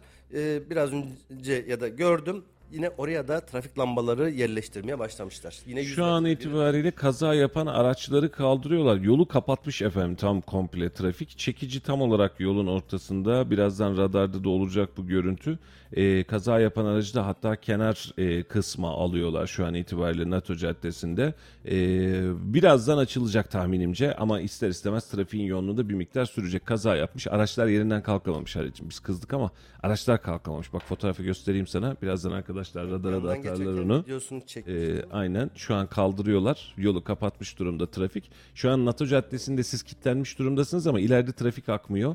Ee, şu an arkadaşlarımız da attı. Kontrollü devam ediyor. Ee, muhtemelen bir 10-15 dakika içerisinde orası toparlanacak ama o trafik bir sefer yığıldı ya. Devamı gitmez Açılması olur artık. Aynen saat. öyle. Aynen. Ee, canlı bağlantı atacağız herhalde bir tane de bir alayım. Ee, ben de bunu en azından toparlamış olalım. Evet, ee, devam edelim memleketteki hale ve duruma şu an itibariyle bağlı. Evet, şu an hazırız. Zannedersem hazırız Ahmet Bey. Evet, şu an hattım hanımefendi.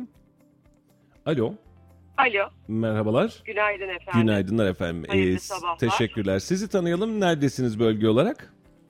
Ee, şu an e, NATO Caddesi'nin önündeyim. Acıbadem'le e, Form'un arasındayım. Hı hı. E, Hulusi Akar'dan çıktım.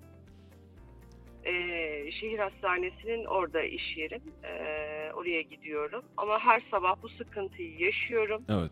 Biraz önce e, siz konuşurken çok doğru olduğunuzu, çok haklı olduğunuzu bildirmek için e, telefonunuzu aradım. Çok Size bağladılar. Hı hı.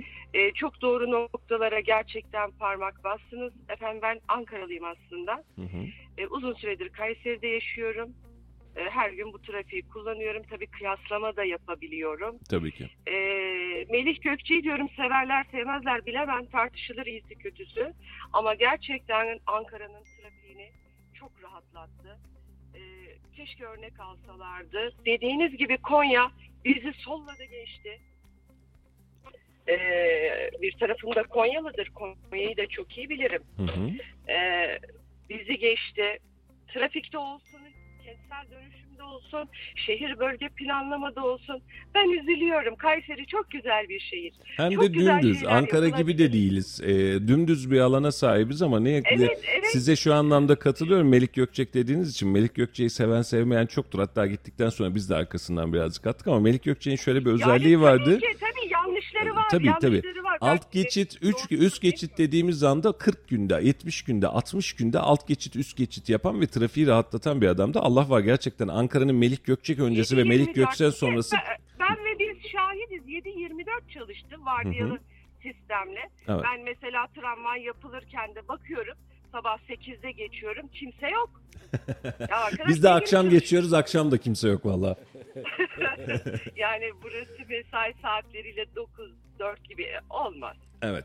E, Valla zor bir şehirde yaşıyoruz. Bu anlamda dümdüz ve çok keyifli bir şehirde. E, mesela İstanbul'da da Çok. var biliyorsunuz aynı hadise. Dere, tepe, yukarı. Ankara'da da öyledir. Mesela çıkarsınız Aynen e, böyle öyle. dik yollar vardır, inişler vesaireler vardır ve çok karmaşık trafikler mühendislik hesaplarla çok rahat hale getirilebilirken Kayseri'de ne yazık ki e, kaç yıldır Kayseri'desiniz bilmiyorum ama biz uzun yıllardır çekiyoruz bu problemi. Eskiden daha beterdi. Eskiden her adım başı ışık vardı. Hiç alt geçit üst geçitimiz yoktu. Tam toparlanıyor. Evet alt geçit üst geçit geliyor dedik. Herhalde birazcık bütçelere takıldık ve hareket etmiyor. E, Valla çok haklısınız. Siz de bize hak verdiniz ama biz de size hak verdik. Çok zorlanıyoruz bu trafikte. E, şeyde şimdi arkadaşlar yazıyor. E, siz de NATO Caddesi civarındasınız. Bir kaza minnacık bir kazada trafik felç e, kalıyoruz ortada. Kaza olmayacak mı efendim? Trafiğin olduğu yerde kaza mutlaka ki olur. Ama alternatifiniz varsa açarsınız. Alternatifiniz yoksa orada kilitlenir kalırsınız. Tüm şehir iki tane aracın kazasını beklemek zorunda kalır. Hatta bir radyo yayını da o kazanın üzerine konuşlanır. Yani e, bu kadar da aleni bir durum var işin içinde. Alo. Bağlantı kesildi mi? Alo. Bağlantımız kesildi zannedersem. Biz devam edelim. Efendim bu arada bağlanmak için de yol durumunu vermek için 0352 336 25 98 telefon numaramız. Buradan bağlantıyla bize ulaşabilirsiniz. Aynı hat aynı zamanda WhatsApp hattımız. WhatsApp hattından da yüze yol durumu ile alakalı bilgi atabilirsiniz. 0352 336 25 98. Işıklı şehir Kayseri demiş ee, dostlardan biri. Günaydın Mustafa Bey iyi yayınlar diliyorum kolay gelsin. Çok güzel konu. Ben de trafik ışıklarımızın aniden kırmızıya geçmesi çok yanlış. Yeşil ışık e, iki kere üç kere yanıp sönse çok iyi olur demiş. Bak bu da bir yaklaşım. E, ama trafik ile alakalı zorlandığımız süreçler şimdi e, sevgili dostlar önümüzdeki günlerde özellikle kışın gelmesiyle beraber yağışlar başladığında İstanbul'da da bu böyledir. Yağış minnacık yağış yağdığında trafik kilitlenir.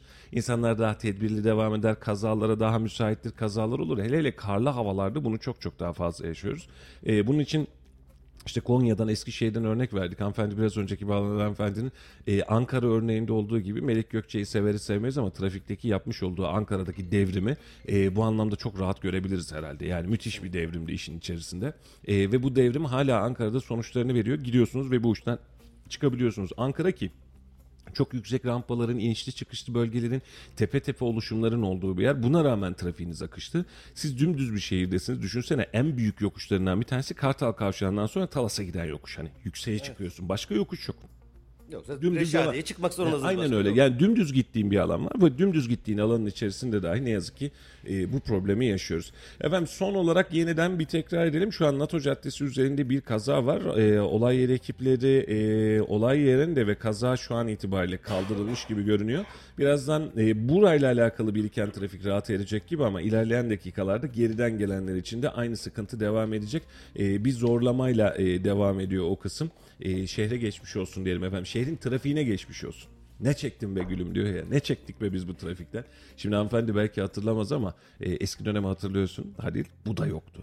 Yani e, her 100 metrede 200 metrede bir ışık ve dengesiz ışık. Yani sen yeşil dalga diyorsun. Abi geç dalganı. Benim arabamın kalkmasıyla seninki bir mi? 200 metre. Hangi yeşil dalgadan bahsediyorsun? Bir sefer tutturamadığın anda tüy üst üste üst üste üst üste devam ediyorsun. Trafik seni yeşil dalgaya duydurmuyor zaten. Önünde bir araç var. Yavaşlıyorsun. Arkanda bir araç var. Hızlanmak zorunda kalıyorsun. Buna da uyma şansın yok. Şehrin ideal formatı e, da, e, ışıksız ve çok rahat akabilen bir trafik oluşturmaktı. Bunun da hatta ilk adımları açıldı ama devamı gelmediği için de şu anda e, en ufak bir alanda trafik ışığından dolayı kilitleniyoruz. Şu an Kayseri'de herhalde yanlış bilmiyorsam yeşil dalga uygulaması bir tek eski çevre yolunda Doğu Sanayi'ye otogalericiler sitesine giden yolda bir yeşil dalga tabelası var ve tabelada 65 yazıyor.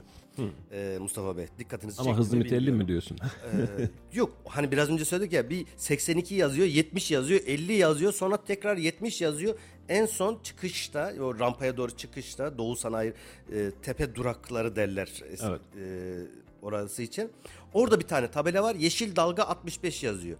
Ben e, çok defa o yolu kullanıyorum. Daha bir kez o yeşil dalganın ne olduğunu nasıl yakalandığına şahit olamadım. Kaçta giderseniz gidin siz o ışığa mutlaka takılıyorsunuz. Çok kısa bir konuyu değiştireyim mi? Buyurun. Farklı bir konuya gireyim. Hafta sonu biliyorsunuz Kayseri Spor Galatasaray maçı vardı. 2-1'lik bir güzel bir galibiyet Ne maçtı aldık. abi. Güzel de bir maçtı. Kayseri Spor'u burada tebrik ediyorum. Stadı dolduran taraftarları tebrik ediyorum ama üzerinde konuşacağım çok ufak bir şey var. Ee, Galatasaray taraftarları kendilerine ayrılan bölümde sayısını bilmiyorum belki 1000 kişi miydi 1500 kişi miydi bilmiyorum ama öbür taraftan 25 bin kişiyi susturan hiç susmadan tezahürat yapan bir taraftar kitlesi gördük. Ee, Kayseri Spor tarafında sadece kapalı kale tarafında e, kale arkası bölümündeki oradaki genç arkadaşlarımızın arada bir cılız sesleri tezahüratları ama ne doğu tribünü ne batı tribünü hiçbir şekilde e, tek kelime bile etmeden bir tezahürat yapmadan e, maçı bitirdiler. Hani e, Kayseri'de bir tabir var ya çekirdekçiler. Çekirdek çitlemeye gelen taraftarlar bunu sadece Galatasaray maçında değil hangi takım taraftarı gelirse gelsin Kayseri Spor'a müthiş bir e, slogan, bağırma, taraftarını destekleme, Tezahürat. tezahüratlar ama bizim Kayseri Spor tarafında bu yeni değil. 20 sene önce de böyleydi, 30 yıl önce de böyleydi. Şimdi arada ikinci yarıda Berna Başkan çıktı. Şimdi protokolün alt tarafındaki seyirci var. Hadi hadi kalkın diyor. Berna Başkan tezahürat yaptırdı. Bildiğin amigoluk yaptırdı. Ee, büyük maçların şöyle bir handikapı var. Salih'le maç sonundaki canlı yayında da aslında bunu konuştuk. Büyük maçlarda stadyum doluyor. Ama e, stadyumu dolduran insanlar Kayseri Spor sevdasıyla gelmiyor. İşte Galatasaray sevdasıyla gelmiş. Fenerbahçe sevdasıyla gelmiş. Beşiktaş sevdasıyla gelmiş. Stadyum doluyor e, ama ateşlenmiyor. Mesela kapalı kalenin ara ara paylaşımları vardı. Galatasaray'ın gol pozisyonlarına girerken kamerayı açanlar özellikle dikkat edin diyordu mesela tamam mı? Yani e, orada Galatasaray seyretmeye gelmiş. Ama bakın beğenmediğimiz takım, beğenmediğimiz diyor şunun için söylüyorum. Ben Galatasaraylıyım diyerek stadyuma gelip Kayseri Spor'u görmeyen arkadaşlar var ya bence onlara çok önemli bir ders verildi. Devleri olan, Icardi'si vesairesi olan Galatasaray karşısında şiir gibi bir futbol oynadı Kayseri güzel Spor. Yerine koydu taşı tabiri caizse. Sen maçtaydın ben de maçtaydım. 3-4 tane çok net pozisyonu yedik heba ettik. Yani maç çok, maç çok farklı olabilirdi. 4-0 5-0'lara kadar gidebilirdi. Ee, böyle keyifli bir maçı seyrettiren bir takımım var. Bu takım senin takımın. Gel destekle, heyecanı yaşa, keyfini yaşa. Şimdi ben normalde Fenerbahçeliyim mesela. O, o arkadaşlar soruyor. Abi Galatasaray olduğum için bu kadar seviniyor. Hayır ya ben Fenerbahçe maçında da aynıyım. Kayseri Spor Fenerbahçe ile oynarken ben yine Fenerbahçe şey e, Kayseri Sporluyum. Keyif alıyorum çünkü. Yani şehrimin takımı var mı daha Aynı ötesi? şekilde ben de e, biliyorsunuz e, koyu Galatasaray taraftarıyım ama benim için önce Kayseri Spor. Ben stadyuma gittiğimde Kayseri Spor için orada bağırdım çağırdım. Herhangi bir pozisyonda Galatasaraylı futbolculara e, bağırdım çağırdım. Benim için önce Kayseri. Kayseri'de yaşıyorum. Kayseri'nin şehri. Kayseri Spor'da e, yani yönetim bir kere Amigo sistemini eskiden Hakanların olduğu, Amigo, Birolların olduğu dönemler hatırlıyorsunuz. 90'lı yıllar bizim gençlik yıllarımız. O zamanki eski stadyum her tarafı açık kışın bile 30 bin taraftar, 35 bin taraftar geldiğinde susmuyorduk.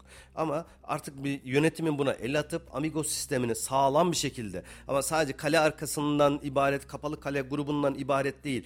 Her tarafa birden kendi aralarında gerekirse telsizlerle organize edecek, davullarla koyup e, senkronizasyon bir şekilde bir e, slogan sistemini e, Organize etmesi. organize etmesi gerekiyor. Bu bir. İkincisi de maalesef ki maalesef Kayseri stadının ta başlangıcından itibaren handikap noktası hele hele üst tribündeyseniz kendi yanınızda yakınınızda olan çizginin hatta ve hatta ceza sahası çizgisine kadar görmek imkansız. O Teknik stadyumun, olarak imkansız. stadyumun mimari problemi. Mimari bir, var. Ona bir şey yapamıyoruz. bir Halil. garibası, E, Ona ona bir şey yapamıyoruz. Şu saatte değiştiremiyoruz ama e, taraftarları mesela kombine biletlere bakacak olurlarsa eğer çok ucuz olduğunu görürler.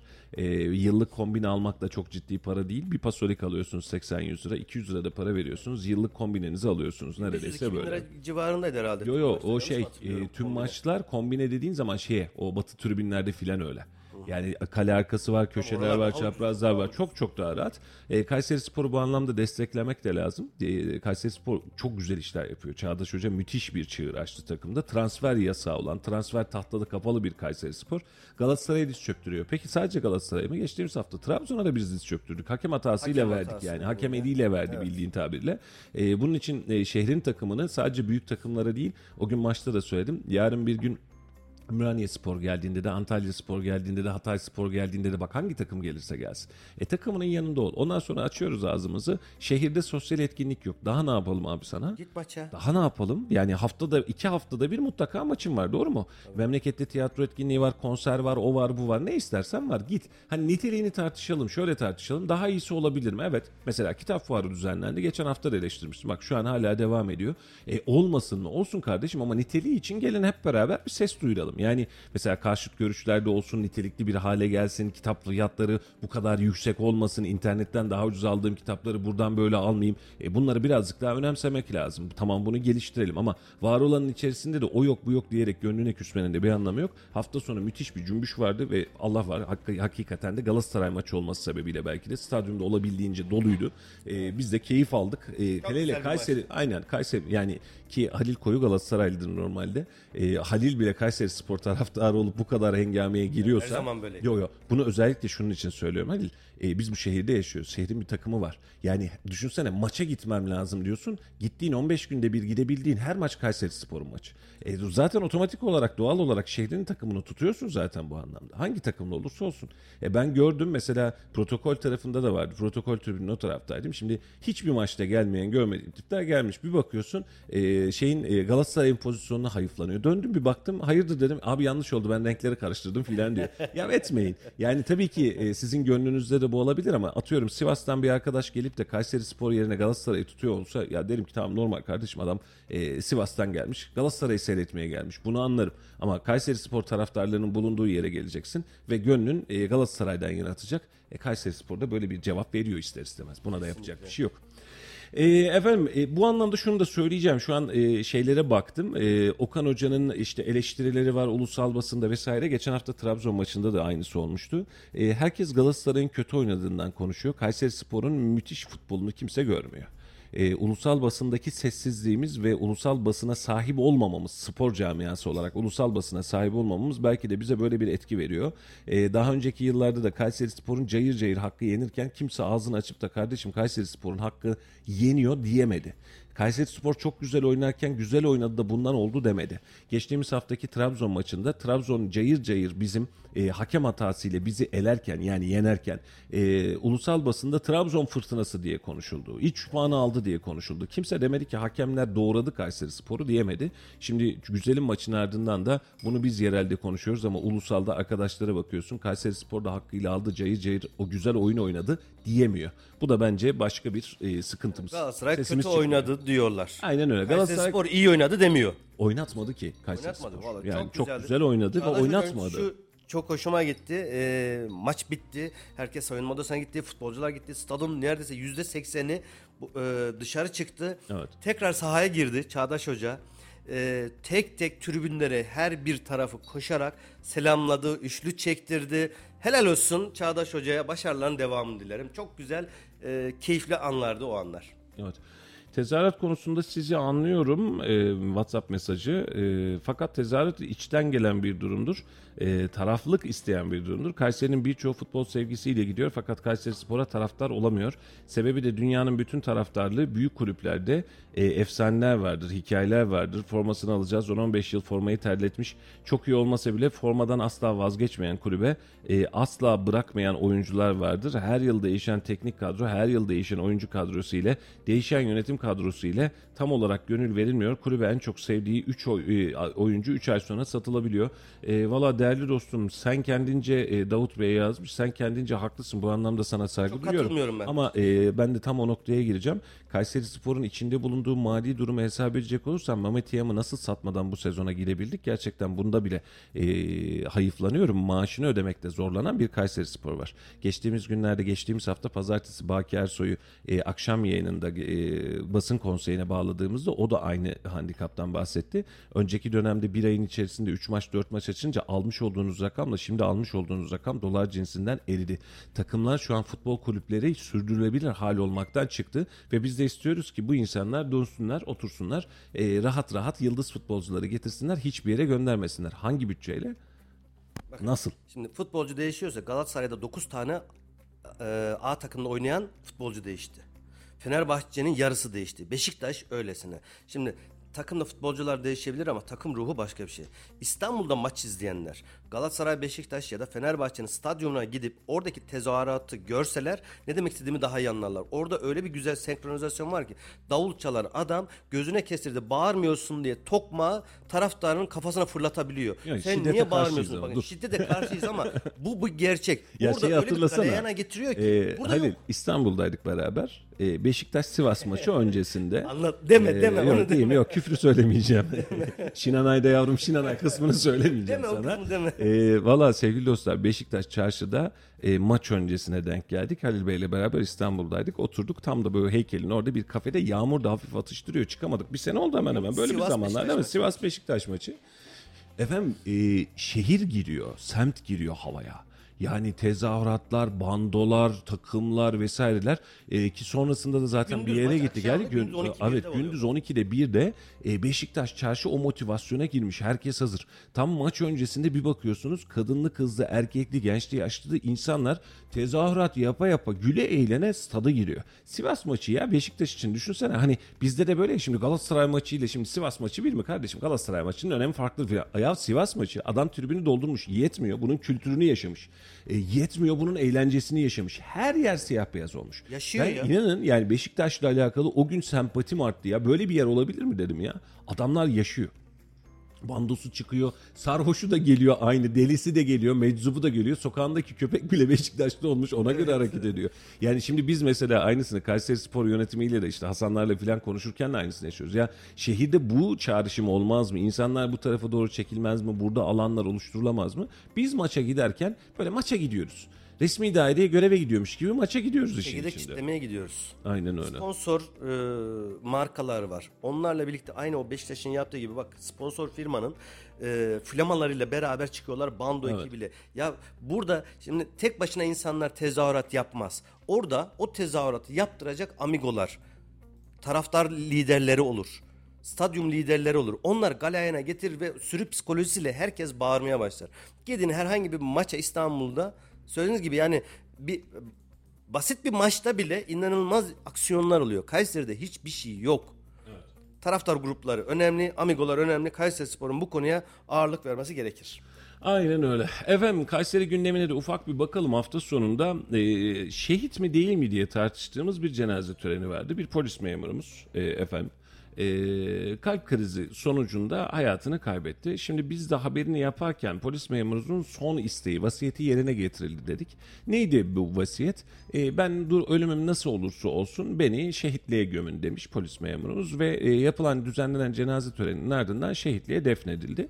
E, şimdi bununla alakalı da haberi yaptığımızda ne yazık ki e, gördüğümüz kadarıyla anladığımız kadarıyla polis memurumuz evinde vefat etmiş. Gelen birçok bilgi bu yöndeydi. Şehit Gaziler Derneği bu yönde bilgi verdi resmi kurumlardan böyle aldık.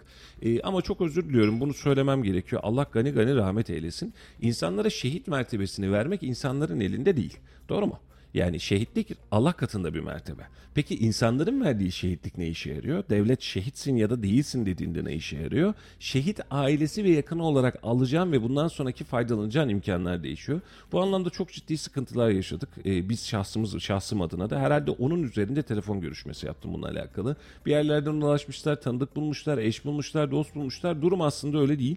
E, Valla öyle değilse de bunun düzeltmesini yapmak mümkün. Biz haber yaptık diye şehit ya da şehit olmaktan vazgeçecek hali yok. insanın doğru mu? Yani durum neyse o resmi prosedür. Ama bizdeki tüm veriler buydu. Şehitli, e, şehitliğe defnedildi ama beraberinde vasiyeti olduğu için bu yapıldı. E, ve dikkat ederseniz cenaze töreninde resmi bir tören yapılmadı. Normal bir tören yapılmış oldu. Allah gani gani rahmet eylesin. E, ama e, ben bu anlamda birazcık e, hafta sonu bunun sancısını yaşadım şahsım adına. E, gelen telefonun haddi hesabı yoktu. Durum öyle değil aslında siz bilmiyorsunuz. Nasıl öyle değil? Yani e, gelen veri bu. E, evinde öldüğü söyleniyor. Kalp krizinden öldüğü söyleniyor. Zaten görevi başında biliyorsunuz hani vadesi yetmiş bir adam kalp krizi geçirmiş vesaire yapmış. Şimdi şiddet görmediyse, karşı taraftan bir taciz yoksa, görevini yapma esnasında, görevini yapma pahasına vefat etmeliyse bu insanlara şehit denilip denilmeyeceği konusunda bile bizim kamu vicdanının bu anlamda bir sıkıntısı var. Evet e, tanım şöyle diyor. Görevi başında öldüyse şehittir diyor. Tamam da kardeşim doktor da görevinin başında ölüyor. işçi de görevinin başında ölüyor. O zaman hepsini şehit mertebesine koyalım. Hani düşünsene yani günün 8 saati çalışıyorsun. Bu 8 saat içinde ölürsen şehitsin gibi bir tanım çıkıyor. E, bunu tanımlamak bize uygun değil belki ama e, bildiğimiz şey şöyle gösteriyor. Şehitlik ve şehadet görevi başında görevine rağmen görevi için ölen insanlara belki bu anlamda. Aynen vatan savunmasında. Hani bunu şöyle düşün. E, Doktor Ekrem Bey mesela rahmetli Konya'da şehir hastanesinde uğradığı silahlı saldırı. E, adamın yaptığı hiçbir hadise yok. Yani adam hasta muayene ediyor ve birisi giriyor psikopatlık ve görevi başında e, ölüyor. E, siz buna şehit der misiniz? Evet dersiniz. Adam canını ya canını vermiş ama görevi için canını vermiş anladın mı? Hani bunu yaparken mesela ya ayağım takıldı düştü kafam yarıldı filan gibi bir hadise değil. E, bu anlamda zor bir hafta sonuydu benim için ama gerçekten de e, eğer dinleyenleri yakınları varsa da ne olursun kusurumuza bakmasınlar. Bizim e, Rabbim katındadır şehitlik mertebesi. Bizim yaptığımız haberle değişecek bir hadise değil ama evinde yatağında kalp krizinden ölen bir insana da şehit denmemesi konusunda e, evet hem fikiriz e, ve tablo da buysa ki gelen bilgiler buydu ilk ve gelen veri buydu devlet töreni yapılmadı buydu. E, tüm bunların içi- ışığında e, şehit değil de, de demekte herhalde çok da zorlu olmasa gerek. Ee, bir diğer konuda e, Mustafa biliyorsunuz Buyurun. bizim sayfamızda Kayseri Radar'da yayınladık e, cumartesi günü. E, Kayseri'deki umumi WC'lerin, tuvaletlerin sürekli muslukların çalınması, lavaboların kırılması, sökülmesi, dağıtılması. Vandalizm. Tam anlamıyla e, terörizm ya. Bunun başka bir a, izahı yok. Yani şunu mu yapmalı acaba? Belediyemiz e, Allah razı olsun. Yani bunları yapıyor. Güzel hizmetlerini veriyor. Hatta birçok camide sıcak su hizmetini de veriyor. Kış aylarında bile kaynar kaynar suları verebiliyor. Müthiş bir hizmet. E, Paralı mı olsun? Oraya görevliler mi dikilsin? Gerekiyorsa evet. evet. Gerekiyorsa bence o şehir, gerekiyor artık şehir, herhalde. şehir büyüyor artık. Şimdi Tuna Parkı'ndaki tuvaletlerde e, tüm taşları kırmışlar. O taşların her birisi 500 lira 1000 lira Vatan haini. minimum. Bu adamlar vatan haini. E, net bu. E, burada da işte yetiştirdiğimiz çocukların topluma fayda sağlamayan insanların bize sonucu e, dediğin gibi bunun yöntemi güvenlik tedbirini arttırmak sadece. İşte e, kapalı tutarsın, paralı hale getirsin vesaire diye. İyi de e, düşünsene e, bu şeyi kıracak. Lavaboyu bir it kıracak. E, karşılığında sen giderken para vereceksin. Başına güvenlik görevlisi tutmak zorunda kalacaksın. Böyle bir handikapa gidiyor. Bizim e, kendi şehrimizdeki bu çocukları rehabilite etmemiz lazım. 3-5 tane çakal bir araya gelince e, farklı bir hadiseye giriyor iş. Vandalizm e, yoğun miktarda artıyor. Ne kullandıkları ne yaptıkları belli değil. Böyle bir zarar vermeyi bir şey yapmayı yıllardır böyleydi. Hatırlasana ya otobüslerin deri böyle şeyleri olurdu e, bizim zamanımızda. Sırtlığı. E, sırtlığı olurdu. Onlar sürekli yolunur de kesilir üstüne yazı yazılır. Ne kardeşim derdin yani iz bırakmak mı derdin? Git dünyaya iz bırak başka bir şeyden iz bırak. E, bu sıkıntıyı eğitimle bu sıkıntıyı toplumca çözmemiz lazım. E, mesela hala toplumda ben bunu her zaman söylerim. Biz ortaokul lise yıllarındayken böyle sigarayı ilk denediğimiz zamanlarda yaşlı amcalardan hatta abilerden bile kaçardık. Görürlerse kulağımızı çekerler iki tane de patlatırlardı hiç şansımız olmazdı. Hepsinin ötesinde utanırdık da ya. Yani biri görecek de bir şey yapacaktır diye. Şimdi yanımızdaki 13-15 yaşındaki çocuk elinde sigarayla gidiyor ağız dolusu küfür ediyor ağzımızı açıp bir şey söyleyemiyoruz. Gel çocuğun buraya desek babası yarın bir gün annesi babası ne diyecek bunu bilmiyoruz. E, bu anlamda toplumu bir kez daha eskiye evriltmemiz lazım. Yani e, adına istersen mahalle baskısı da ama bunun bir tadı vardı. Yani toplumun bildiği geleneksel suçlar vardı yapılmaması gereken. Vandalizm de bunlardan bir tanesi. Yani bir tanesi çöp tenekesini tekmeliyorsa, bir tanesi otobüste kapıyı tekmeliyorsa, vallahi kulağından tutup iki tane şaplağı yedirtemeyeceksek, e, bu toplumu bu anlamda düzeltme şansımız olmuyor. Toplum kültürü böyle bir kültür. Farklı bir yere evrildik. Yani bak ben çocukları çok severim. Hiç tanımadığım bir çocuk bile ağzını burnunu ısıracak kadar severim. Ama yapamıyorum artık. Korkuyorum. Birileri yanlış mı anlayacak? Bizi farklı bir etiket mi vuracaklar diye artık ben çocukları sevemiyorum. Birçok kişi benzer bir şekilde. Artık toplum nereye gidiyor? Eğitim, eğitim, eğitim. Önce aileden başlar, sonra devletin eğitimi. Biz e, eğitim, öğretim sadece bir şeyleri öğretiyoruz ama eğitim verebiliyor Eğitim kısmında yokuz. Eğitim ne yazık kısmında yok. ne yazık ki yokuz. Efendim Kayseri protokolü farkındalık için bant ve değnekle yürümüş. Ee, bunun haberini e, hafta sonu için anlatayım. Kayseri liderciler farkındalık için değnek ve göz bandı kullandı. Altı Nokta Körler Derneği ve görme engellilerin yaşadığı sıkıntıları e, dile getirildi ve bunların görülmesi istendi. E, Vali Çiçek sarı şeritlerde bazen hepimizin gördüğü araç parkları esnaflarımızın tezgahlarının dışa doğru çıkartması onları rahatsız edip büyük sıkıntılar vermekte uyarısında bulunmuş. E, bu anlamda çok doğrular güzel bir farkındalık etkinliği oldu. Sebep şu o gün e, çarşamba günü mü, cuma günü müydü? Cuma gün akşamda e, meydanda bir görme engelli kardeşimize denk geldik hatırlıyor musun? E, gerçekten onların hali ellerinde bir değnekle e, tüm hisleri, tüm duygularıyla yol bulmaya çalışıyorlar. Bunu yaparken oradaki sarı bantlar, yollar, kaldırımlar, engelli rampaları çok önemli hale Sesli geliyor. uyarılar. Sesli uyarılar çok önemli hale geliyor. Şimdi e, Kayseri Radar'da engelli rampalarıyla alakalı mesela özel bir hassasiyetimiz var. Yanlış parkları paylaşırız, paylaşmayız ama engelli parkına, engelli rampasını eğer araç park edildiyse bunu mutlaka paylaşırız. E, hatta bunun da plakasını açık paylaşırız. Yani bizim için hiç mahsur yok. Şimdi e, engelli insanlar tekerlekli sandalyeyle ya da görme engelli hiç fark etmiyor ya da çocuk arabasıyla geçiyor. Bu insanların hayatını kolaylaştırmak için şehirde mimari değişiklikler yapıyorsunuz. Ama siz gidiyorsunuz engelli parkının önüne e, şeyine engelli parkının yerine aracınızı park ediyorsunuz. Rampanın önüne aracınızı park ediyorsunuz. Umursamıyorsunuz. Valla efendim e, aynen öyle. İşte bunun için zaten plakayı açık veriyoruz ve e, trafik yetkilileri de sağ olsun bu anlamda çok hassaslar. E, çok hızlı bir şekilde aksiyona giriyorlar. Çok hızlı bir şekilde de gereğini yapıyorlar. Bu konuda her birimizin birer engelli adayın olduğunu bilmemiz lazım. Herkes şöyle düşünmeli. Benim kör bir kardeşim olsaydı, görme engelli bir kardeşim olsaydı, e, ayakları tutmayan e, tekerlekli sandalyeli bir kardeşim olsaydı, abim olsaydı, ablam olsaydı ne yapar diye gerçekten bu empatiyle yapmamız lazım. Şehirde biz e, o gün Ali ile e, akşam saatlerindeydi. Saat belki de 8.30-9 civarındaydı. Bir görme engelli kardeşimiz o kadar zorluklar içerisinde yürüyor ki. Yani elinde bir değnek var. E, gidiyor bir şeye çarpmamak için duruyor. Onun ayağı kurtarıyor, öbürünün başı kurtarmıyor. E, ve bu insanlar bu şehirde yaşayacaklar, yaşamaya devam edecekler. Arkadaşlar birçoğu kalkmış durumdaydı. Aynen öyle. Biz bile yürürken Değneği- zorlanıyoruz. Değneği değdiği anda orada sanki büyük bir şey var gibi gözüküyor ama orada belki 3 santimlik bir e, parke taşının kalkması onun için belki Yol değiştirmeye acaba sebep. karşında Erciyes Dağı mı var? Algısı oluşturuyor. Çünkü karşısında ne olduğunu bilmiyor. Çok zor bir durum. E, keşke e, protokolümüz sadece 50 metre 100 metre değil de şehrin farklı yerlerinde şöyle yarımşar saat birer saat yürümeye kalksalardı destek Valla bu anlamda hep beraber hassas olalım. Ee, bunu dinleyicilerimize de söyleyelim. Hep beraber hassas olalım. Engellerin yaşamasını zorlaştıran koşullarla alakalı gerçekten hassas olalım. Uyaralım, şikayet edelim. Ee, eksik varsa gidertilmesini isteyelim. Çünkü engeller, engelli kardeşlerimiz de bizlerle beraber bu toplumun içinde yaşıyor. Şöyle bir şey ister miydin? Mesela e, engelli bir kardeşin olmuş olsaydı, görmeyen bir kardeşin olmuş olsaydı evde otursun hiçbir şey yapmasını ister miydin? İstemezdin. İnsan hayatının içerisine girsin, çalışsın, e, parasını kazansın, yürüsün, gezsin, Hayatını tozsun ve hayatını idame ettirsin istersin. Sana sürekli bağımlı, evden dışarı çıkmayan bir insan istemezsin. E bunu yapmak için ne yapman lazım? E ya yanında sürekli biriyle yani eskortla beraber çalıştıracaksın. Hadi sağa git, hadi sola git diyeceksin. E ya da bu insanın hayatını kolaylaştıracaksın. Bu insan kendi hayatını yaşayacak. E, etkinlik, etkinlik bu anlamda e, bir farkındalık da oluşturdu bence. E, bu anlamda e, yetkililere de ilgililere de teşekkür etmek lazım sağ olsunlar. E, ama e, dediğim gibi bunu toplumca kabul etmemiz lazım. E, Vali Bey'in bununla alakalı ufak bir açıklaması var. Dilersen bir dinleyelim e, bu e, olayla alakalı. Ardından e, yeniden burada olalım. Onlarla beraber omuz omuza yürümek adına buradayız. Hepimiz e, hayatlarını onların daha kolay hale getirmek için e, çalışma içerisinde olmamız gerektiğinin bilincindeyiz. Gerçekten zaten belli noktalarda onlar için zor olan hayatı daha da zorlaştırmadan, daha kolaylaştırmak başta biz kamu idarecilerinin görevi olmak üzere tüm halkımızın da bu konuda önemli bir sorumluluğu var.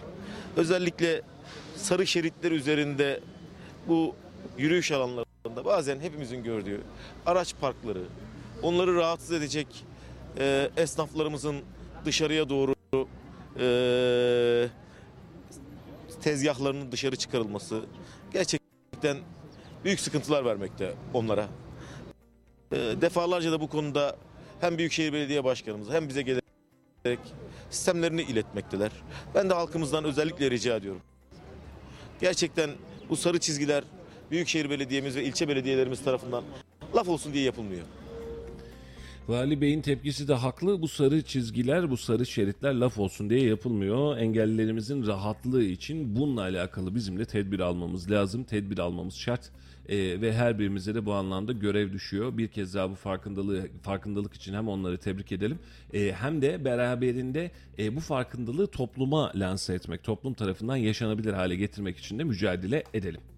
Bir şey vardı, kamu spotu vardı Mustafa Bey hatırlar mısınız bilmiyorum. Ya Rus e, ya da Ukrayna yapımı e, ben sizin yerinize alsam ne düşünürdünüz diye bir kamu spotu vardı. Evet. Muhteşem ötesi bir şey. Şimdi burada anlatmak çok da doğru değil ama e, imkanı olan e, dinleyicilerimiz açıp net- efendim. netten baksınlar. Cuk diye oturan mesajı veren bir video olmuş kamu spotu. E, efendim artık yayınımızın yavaştan sonuna geliyoruz. Halil sen gelince hızlı bitiyormuş. Eline sağlık. Teşekkür ederim. Sağ Şimdi olasın. Bize benim renk benim işim henüz bitmedi. Buradan kendi programlarımın da reklamını yapayım Dur müsaadenle. önce ben yapayım da akşam Tamam, programım peki. var. tamam peki. Efendim e, sesini bizim kuşağımızda yeni duyan arkadaşlar var. Şimdi telefon açmışlar. Arkadaş kim diyor. E, Dilek'le devam etmeyeceğiz bundan sonra sabah yayınlarında. Bir miktar Halil bir miktar da Salih bize omuz atacak.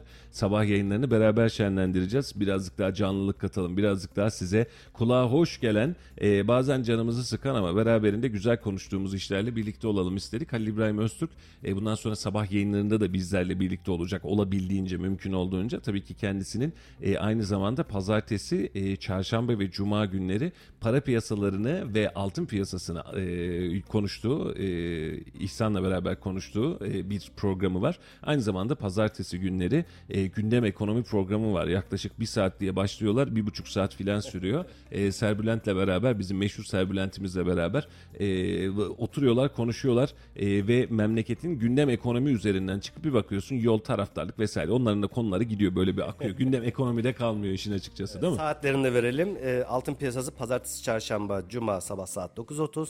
Her hafta pazartesi günü gündem ekonomide saat 10'da Serbülent Altıparmak Bey ile birlikte. Bekleriz. Maşallahınız var. Efendim bu akşam e, saat 20'de e, Kayseri Radar TV Kayseri ve Hunat TV ekranlarından ortak yayınladığımız basın konseyi programımız yine sizlerle birlikte olacak. E, sevgili meslektaşlarım e, Murat Metiner ve Kürşat Açık Göz'le beraber yine 3 saati aşıyoruz genelde 4 saati de buluyoruz. Gündemdeki konuları konuşacağımız, tartışacağımız, farklı görüşleri alacağımız, canlı bağlantılarla renklendireceğimiz bir programda bu akşam saatleri itibariyle sizlerle birlikte olacak. Seyrederseniz keyif alırız. E, mesajlarınız için telefonlarımız, Instagram'ımız, Facebook'umuz her birisi açık. E, ve yarın yine aynı saatlerde tabii ki sizlerle burada olacağız. Saat 9'a kadar süren programımızda yol açık sizlerle birlikte olmuş olacak. E, inşallah Halil biraz daha erken gelecek trafik sıkışmazsa. Bekliyoruz. Zorlanıyorum şöyle... E, konuşmak konusunda aslında bir sıkıntı yok Halil ama arada bir nefes almak, bir yudum su içmek, bir yudum çay içmek için araya ihtiyaç var. Bir de biz alışmışız böyle zar zar zar gitmeye. Eski dönemlerde radyoculuk yaparken biz yani çok eskidir benim radyoculuğum. E, yaparken işte atıyorum biraz konuşursun sonra bir müzik verirsin. Müzik arasında dinlenirsin bir kafa dinlersin filan. Bu arada kendini hazırlarsın mesajı okursun filan. E, biz e, kendi canlı yayınlarımızda gerek telif hakları sebebiyle e, online'da verdiğimiz için sosyal medyadan e, müzikleri veremiyoruz. Müzikleri veremeyince iş şişiyor. E, konuşman gerekiyor. Yayını doldurman gerekiyor. Biri karşında olup da iki yarenlik verince el ele sen bugün efsane güzel oldu. Programlarımız da öyle araya müzik atılacak bir programlar değil. Değil Sürekli canım, aynen öyle. olması gereken programlar. Aynen öyle. Bundan dolayı da e, geldiğin için teşekkür ederiz yeniden. Ben hayırlı olsun. ederim. Yeni sezonumuzda hayırlı olsun. İnşallah. Efendim Laf Sokak'ta ekibi Bartın'daki patlamayı ve 41 şehidi sordu sokağa. E, Laf Sokak'ta ile sizlerle birlikte olacağız şimdi. Bakalım Kayseri sokakları Bartın şehitleri için neler söylemiş. Yarın yeniden aynı saatte birlikte olmak üzere efendim. Kendinize iyi bakın. Hoşçakalın. Hoşçakalın. Yani iş belki bir saat gecikebilir ama bir insanın hayatı geri gelmiyor. Daha iyi tepkiler alsak keşke de bu kazalar olmasa. ateş düştüğü yeri yakıyor. E, hepsinin başı sağ olsun. Yakınlarının da başı sağ olsun. Bartın'da meydana gelen maden kazasında yaklaşık 40 kişi hayatını kaybetti. Bu konu hakkında ne düşünüyorsunuz? Allah'tan rahmet diliyorum. Hepsine yani bu kazalar oluyor ama olmasa daha iyi. Daha iyi tepkiler alsak keşke de bu kazalar olmasa. 14 tane vatandaşımız maalesef toprak altında can verdiler. Hep üzgünüz memleket ülke olarak yani. 40 kişiye mi yükseldi? Ben onu sonradan yine sizden duydum. Allah rahmet eylesin. Yakınlarının başı sağ olsun. Hep üzüldük yani. Hep üzüldük. Bunların bir an önce sonlanmasını istiyoruz. Tepkilerin daha iyi dikkate alınmasını istiyoruz yani. Öncelikle ailelerine başsağlığı diliyorum. Allah'tan rahmet diliyorum. Yani ya gerekli önlemler alınmamıştır ya da e, iş konusunda e, bizim buralarda zaten bizim Türkiye'de iş kazaları çok meydana geliyor. Ben bence yani gerekli önlemlerin alınmamasından kaynaklanıyor olabilir. Bu işle ilgili yetkililerden gerekli şeylerin yapılacağına inanıyorum. Araştırılması gerekiyor. Tabii bir ihmal mi var? Bir şey mi oldu? Yani illaki sebepsiz bir şey olmaz. Ya bunun araştırılıp açığa çıkmasında tabii ki fayda var. Biz de bekliyoruz sonuç ne olacak. Tekrar ailelerine başsağlığı diyorum. Allah'tan rahmet diliyorum. Vallahi geçenlerimize Allah rahmet eylesin. Fazla da bir şey diyecek bir şey yok. Yapacak da bir şey yok yani. Türk milletinin başı sağ olsun yalnız da onu diyebiliyoruz. Allah rahmet eylesin. Yani ne diyeyim? Bir şey diyemiyorum. Öncelikle bütün e, vefat edenlerin ailesine başsağlığı diliyorum. Biz de emekli olarak, e, ekmeğimizin peşinde olan biri olarak ölmüşlerin hepsine Allah'tan rahmet diliyorum. Gerçekten ülkemiz adına üzücü bir şey. Ailelerine başsağlığı diliyorum. Başka da diyecek bir şey bulamıyorum yani. Biz de emekli olarak onlar da işlerine gittikleri için, ekmeklerini yer altında kazandıkları için hepsini şehit sayıyoruz. Ülke olarak üzgünüz yani olmaması gereken bir şey. Bunun bir önlemini almalarını. Çünkü aylardır, yıllardır, senelerdir maden kazalarını görüyoruz. Bu konu hakkında yetkililerin çalışmaya davet ediyoruz. Yani bu ailenin bir emeğin, bir babanın gayretleri sönmesin. Çocuklar yetim kalmasın. Başka da diyecek bir şey bulamıyorum. Ee, bu konu hakkında şunu düşünüyorum. Ben iş güvenliğinin hat safhada olması lazım. Ee, buradan isim vermem uygun olmaz. Çalıştığım birkaç maden firmaları var. Ee, bakıyorum yani oralarda iş güvenliği hat safhada. Yani bir işçi yükseğe çıkacaksa veya bir yere ne bileyim yer altına girdiği zaman imzasız e, kesinlikle almıyorlar. Onun için yani iş güvenliği iş güvenliği ya. Ben bunu bilir bunu söylerim. Yani iş belki bir saat gecikebilir ama bir insanın hayatı geri gelmiyor. Çok üzücü bir durum.